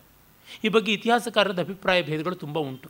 ಮಾನಸಿಂಹನನ್ನು ಇವನು ಇಲ್ಟ್ರೀಟ್ ಮಾಡ್ದ ಪ್ರತಾಪ್ ಸಿಂಹ ಅಂತ. ಆದರೆ ಈಚೆಗೆ ರಾಜೇಂದ್ರ ಶಂಕರ್ ಭಟ್ ಅಂತ ಅನ್ನುವಂಥ ಒಬ್ಬ ಒಳ್ಳೆಯ ಇತಿಹಾಸಕಾರರು ತುಂಬ ಚೆನ್ನಾಗಿರುವ ಪುಸ್ತಕ ಬರೆದಿದ್ದಾರೆ. ಅವರು ಹೇಳ್ತಾರೆ, ಇವನು ಯಾರನ್ನೂ ಆ ರೀತಿಯಾಗಿ ತುಚ್ಛವಾಗಿ ಕಾಣ್ತಾ ಇರಲಿಲ್ಲ. ನಿರ್ದಾಕ್ಷಿಣ್ಯವಾಗಿ ತನ್ನ ಅಭಿಪ್ರಾಯವನ್ನು ಹೇಳ್ತಾ ಇದ್ದ ಹೊರತುನುವೆ ಮರ್ಯಾದೆಗಳಿಗೆ ಭಂಗ ಬರೋ ಥರ ಮಾಡ್ತಿರಲಿಲ್ಲ ಅಂತ. ಕಥೆಗಳ ಪ್ರಕಾರ ಇವನು ಅವನ ಸಹಪಂಕ್ತಿ ಭೋಜನವನ್ನು ನಿರಾಕರಿಸಿದ. ಅವನು ತಿಂದ ಪಾತ್ರೆಗಳನ್ನೆಲ್ಲ ಬೆಂಕಿಗೆ ಹಾಕಿಸ್ದ. ಅವನು ಓಡಾಡಿದ ನೆಲವನ್ನೆಲ್ಲ ಏಳಡಿ ಆಳಕ್ಕೆ ಅಗಸಿ ಮಣ್ಣನ್ನು ತಿಪ್ಪೆಗೆಸ್ದ ಅಂತೆಲ್ಲ ಉಂಟು. ಆದರೆ ಆ ರೀತಿಯಾಗಿ ಅವನು ಇಲ್ಟ್ರೀಟ್ ಮಾಡಿದ್ದು ಇಲ್ಲ. ಕಡ್ಡಿ ಮುರಿದಂತೆ ಹೇಳ್ದ ಮಾನಸಿಂಹನಿಗೆ, ನಾನು ನಿನ್ನಂತೆ ಅಕ್ಬರ್ನಿಗೆ ಸೇವಕನಾಗೋದಿಲ್ಲ ಅಂತ. ಅಕ್ಬರ್ ಎಲ್ಲಿವರೆಗೆ ಅಂದರೆ, ನಿನ್ನ ಮಗನನ್ನು ಅಸ್ಥಾನಕ್ಕೆ ಅಸ್ಥಾನಕ್ಕೆ ಕಳಿಸ್ಕೊಟ್ಬಿಡು. ಅವನೊಬ್ಬ ಸರ್ದಾರ್ನಾಗಿ ಮಾಡ್ತೀನಿ. ನೀನು ಪ್ರಾತಿನಿಧಿಕವಾಗಿ ನಿನ್ನ ಊರಲ್ಲೇ ಇದ್ದುಬಿಡು ಅಂತ. ಯಾವ ರೀತಿಯಾದ ರಾಜಿ ಕಬೂಲಿನೂ ಇಲ್ಲ ಅಂತಂದ. ಇದನ್ನು ತುಂಬ ಜನ ಇವನು ಅಡಮೆಂಟ್ ಅಂತ ಹೇಳ್ಬಿಟ್ಟು ಆಕ್ಷೇಪ ಮಾಡಿದ್ದುಂಟು. ಅಕ್ಬರ್ದೊಂದು ವಿಶಾಲವಾದ ಭಾರತವನ್ನು ನಿರ್ಮಾಣ ಮಾಡಬೇಕು ಅಂತಿತ್ತು. ಆ ಕನಸಿಗೆ ಭಂಗ ತಂದ. ಏಕ ಸಾಮ್ರಾಜ್ಯಶಾಹಿಯ ಮೂಲಕವಾಗಿ ಆಗುವ ಅನುಕೂಲತೆಯನ್ನೆಲ್ಲ ಅಹಂಕಾರದಿಂದ ತಪ್ಪಿಸ್ದ ಅಂತ. ಆದರೆ ಅಕ್ಬರ್ ಮಾಡ್ತಾ ಇದ್ದಂಥ ಸಣ್ಣತನ ಏನು ಅನ್ನೋದನ್ನು ಚೆನ್ನಾಗಿ ಕಂಡುಕೊಂಡಿದ್ದ. ಅದನ್ನು ಇತಿಹಾಸಕಾರರು ತೋರ್ಪಡಿಸಿದ್ದಾರೆ. ಆ ಕಾರಣದಿಂದ ಇವನು ಮಾಡಿದ ಯಾವ ರೀತಿಯಲ್ಲೂ ತಪ್ಪಲ್ಲ. ಅದು ಮಾತ್ರವಲ್ಲ, ಒಬ್ಬ ವ್ಯಕ್ತಿ ತನ್ನ ಸ್ವಾತಂತ್ರ್ಯವನ್ನು ಉಳಿಸ್ಕೊಳ್ಳೋದಕ್ಕೆ ಅವಕಾಶ ಯಾಕೆ ಕೊಡಬಾರ್ದು? ನೀನು ಸ್ವತಂತ್ರವಾಗಿರು ಪರವಾಗಿಲ್ಲ ಅಂತ ಸ್ನೇಹಿತನಾಗಿ ಉಳಿಸ್ಕೊಳ್ಬೋದಾಗಿತ್ತಲ್ಲ. ತನ್ನ ಆಸ್ಥಾನಕ್ಕೆ ಬಂದು ಮುಜರಿಯೇ ಮಾಡಬೇಕೆ? ಇನ್ನೊಂದು ಆಗೆಲ್ಲ ಆಸ್ಥಾನದಲ್ಲಿ ಒಬ್ಬ ಸರ್ದಾರನ್ನ ಕಳಿಸೋದು ಅಂದರೆ ಹೋಸ್ಟೇಜ್ ಆಗಿ ಇಟ್ಕೊಳ್ಳೋದು ಅಂತಲೇ ಅರ್ಥ. ಟಿಪ್ಪು ಸುಲ್ತಾನ್ ಹೋಸ್ಟೇಜ್ ಆಗಿ ತನ್ನ ಮಕ್ಕಳನ್ನು ಕಳಿಸ್ಕೊಳ್ಬೇಕಾಯ್ತು, ಕಾರ್ನ್ವಾಲಿಸ್ಗೆ ಅಂತ ಕಣ್ಣೀರಿಡ್ತಾರೆ. ಆದರೆ ಟಿಪ್ಪು ಸುಲ್ತಾನನೂ ಸೇರಿದಂತೆ ಎಲ್ಲ ಮುಸ್ಲಿಂ ರಾಜರುಗಳು ಕೂಡ ಬೇರೆಯವರ ಮಕ್ಕಳನ್ನು ತಮ್ಮಲ್ಲಿ ಹೋಸ್ಟೇಜಸ್ ಆಗಿ ಇಟ್ಕೊಳ್ತಾನೆ ಇದ್ದಿದ್ದು ಗೊತ್ತಾಗಿದೆ. ಅದು ಬಾಬರ್ನಿಂದ ಮೊದಲುಗೊಂಡು ನಡೆದು ಬಂದಂಥ ಆಚರಣೆ ಅಂತ. ಪ್ರತಾಪ್ ಸಿಂಹ ಅವ್ಯಾವುದಕ್ಕೂ ಸೊಪ್ಪಾಕಲಿಲ್ಲ. ಕೇವಲ ಇಪ್ಪತ್ತಿಪ್ಪತ್ತೇಳು ಸಾವಿರ ಸೈನಿಕರನ್ನು ಇಟ್ಟುಕೊಂಡು ಹಳದಿ ಘಾಟಿನಲ್ಲಿ ಅವನು ಯುದ್ಧ ಮಾಡಬೇಕಾಯಿತು. ಆ ಹಳದಿ ಘಾಟಿಯ ಒಂದು ಜಾಗವನ್ನು ಕೂಡ ನೋಡಿ ಬಂದಿದ್ದೀನಿ. ಇಕ್ಕಟ್ಟಾದದ್ದು ಕಣಿವೆಯ ಪ್ರದೇಶ ಅಲ್ಲಿ ಅವನು ಹೋರಾಟಕ್ಕೆ ನಿಂತ, ಆ ಹೋರಾಟದಲ್ಲಿ ಎರಡು ಲಕ್ಷ ಸೈನಿಕರ ಮುಂದೆ ತುಂಬ ಬಲವಾಗಿ ಹೋರಾಡಿದ್ರೂ ಕೂಡ ಇವನಿಗೆ ಜಯವಾಗಲಿಲ್ಲ. ಆದರೆ ನೋಡಿ, ಹಳದಿಘಾಟಿ ಯುದ್ಧ ಆದಮೇಲಿಂದ ಇಪ್ಪತ್ತು ವರ್ಷಕ್ಕೂ ಹೆಚ್ಚು ಕಾಲ ಇವನು ಬದುಕಿದ್ದ, ಯಾವ ಒಬ್ಬ ರಾಜಪುತ್ರನೂ ಅಲ್ಲಿ ಸೋತ ಅನ್ನೋದಕ್ಕಾಗಿ ಇವನನ್ನು ಅವಮಾನ ಮಾಡಲಿಲ್ಲ. ಇದು ಇತಿಹಾಸಕಾರರು ಗಮನಿಸಿದ್ದಾರೆ. ಯಾಕೆಂದರೆ ಅಷ್ಟು ದೊಡ್ಡ, ಹತ್ತು ಪಟ್ಟು ದೊಡ್ಡದಾದ ಸೈನ್ಯಕ್ಕೆ ಎದುರಾಗಿ ನಿಲ್ಲುವುದು ಗಿವಿಂಗ್ ಎ ಟಫ್ ಫೈಟ್ ಇದೆಯಲ್ಲ, ಅದೇ ತುಂಬ ದೊಡ್ಡದು ಅಂತ. ಜೊತೆಗೆ ಝಾಲ ಅನ್ನೋ ಪ್ರಾಂತದ ರಾಣ ಆಗಿದ್ದಂಥ ರಣ, ಮಾನಸಿಂಹ ಇದು ಮಾನಸಿಂಹ ಅಂತ ಒಬ್ಬ. ಅವನು ರಾಣಾ ಪ್ರತಾಪ್ನನ್ನು, ನೀವು ಬದುಕೋದು ಬಹಳ ಮುಖ್ಯ, ಈ ಯುದ್ಧದಲ್ಲಿ ಪ್ರಾಣ ತೆಕ್ಕೊಳ್ಳೋದು ದೊಡ್ಡದಲ್ಲ ಅಂತ ಹೇಳಿ ಚೇತಕ್ ಕುದುರೆ ಮೇಲೆ ಪಲಾಯನ ಮಾಡೋದಕ್ಕೆ ಅವಕಾಶ ಬಲವಂತವಾಗಿ ಮಾಡಿಕೊಟ್ಟು ಅವನ ಮುತ್ತಿನ ಕಿರೀಟವನ್ನು ಇವನ ತಲೆ ಮೇಲೆ ಇಟ್ಕೊಂಡ ಇವನನ್ನು ರಾಣಾ ಪ್ರತಾಪ ಅಂತ ತಿಳ್ಕೊಂಡು ಇವನನ್ನು ಸಾಯಿಸಿದ್ರು ಯುದ್ಧದಲ್ಲಿ. ರಾಣಾ ಪ್ರತಾಪ ಉದಯಪುರದವರೆಗೆ ಬಂದ. ಹಳದಿಘಾಟಿ ಉದಯಪುರದ ಔಟ್ಸ್ಕಟ್ಸಲ್ಲಿರ್ತಕ್ಕಂಥದ್ದು. ಅಲ್ಲಿಂದ ಬರುವಾಗ ಆ ಚೇತಕ್ ಕುದುರೆ ಇವನನ್ನು ಕಾಪಾಡಿಕೊಂಡು ಬಂತು. ದಾರಿಯಲ್ಲೇ ಅದು ಸತ್ವೋಯ್ತು. ಅವ ಬಳಲಿಕೆಯಿಂದ, ಯುದ್ಧದಲ್ಲಿ ಆದಂಥ ಆಘಾತದಿಂದ. ಇಂದು ಉದಯಪುರದಲ್ಲಿ ನಾವು ಚೇತಕ್ ಸರ್ಕಲ್ ಅಂತಲೇ ಒಂದು ಚೌಕವನ್ನು ನಾವು ನೋಡ್ತೀವಿ. ಅದಕ್ಕೊಂದು ಸ್ಮಾರಕ, ಒಂದು ಉದ್ಯಾನವನ್ನು ಅವನು ಮಾಡ್ದ ಅಂತ ಗೊತ್ತಾಗುತ್ತದೆ. ಆಮೇಲೆ ಅವನು ತನ್ನ ತಂತ್ರವನ್ನು ಬೇರೊಂದು ರೀತಿ ಮಾಡಿಕೊಂಡ, ಕುಂಬಳಗಡಕ್ಕೆ ಹೋಗಿ ನೆಲೆ ನಿಂತ, ಮತ್ತು ಅಲ್ಲಿರ್ತಕ್ಕಂಥ ಬಿಲ್ಲರನ್ನು ಎಲ್ಲ ಸೇರಿಸಿಕೊಂಡು ಅಜಿಂಕ್ಯವಾದ ಸೈನ್ಯವನ್ನು ತಯಾರು ಮಾಡಿಕೊಂಡು ಅಕ್ಬರ್ನ ಕೊನೆಯ ಇಪ್ಪತ್ತು ವರ್ಷಗಳ ಒದ್ದಾಡಿಸಿಬಿಟ್ಟ. ಅಷ್ಟಿಷ್ಟಲ್ಲ, ಆ ಥರ ಒದ್ದಾಡಿಸಿದ. ಮತ್ತು ಮೂವತ್ತೇಳು ಕೋಟೆಗಳನ್ನು ಕೂಡ ಗೆದ್ದುಕೊಂಡ. ಅದು ಮಾತ್ರವಲ್ಲ ಮೇವಾಡದಲ್ಲಿ ಸ್ವಪ್ರೇರಣೆಯಿಂದ ಜನ ಅಕ್ಬರ್ನಿಗೆ ಅಲ್ಲಿ ಕಾಲಿಡೋಕ್ಕಾಗಬಾರ್ದು, ಅವನ ಸೇನಾ ಪ್ರತಿನಿಧಿಗಳಿಗೆ ಚಿತ್ತೋಡ್ಗಢದಲ್ಲಿ ನೆಲೆಯೂರಕ್ಕಾಗಬಾರ್ದು ಅಂತ ಒಂದು ಹುಲ್ಲು ಕಡ್ಡಿಯೂ ಬೆಳೆಸ್ತಾ ಇರಲಿಲ್ಲಂತೆ. ಇಪ್ಪತ್ತು ವರ್ಷ ಆ ರೀತಿ ಆಯಿತು. ಯಾವ ಒಂದು ದವಸ ಧಾನ್ಯ, ಹಣ್ಣು, ಹಂಪಲು ಏನೂ ಸಿಗಬಾರ್ದು, ಅದನ್ನು ಬರಡು ಸ್ಮಶಾನ ಮಾಡಿಬಿಡೋಣ.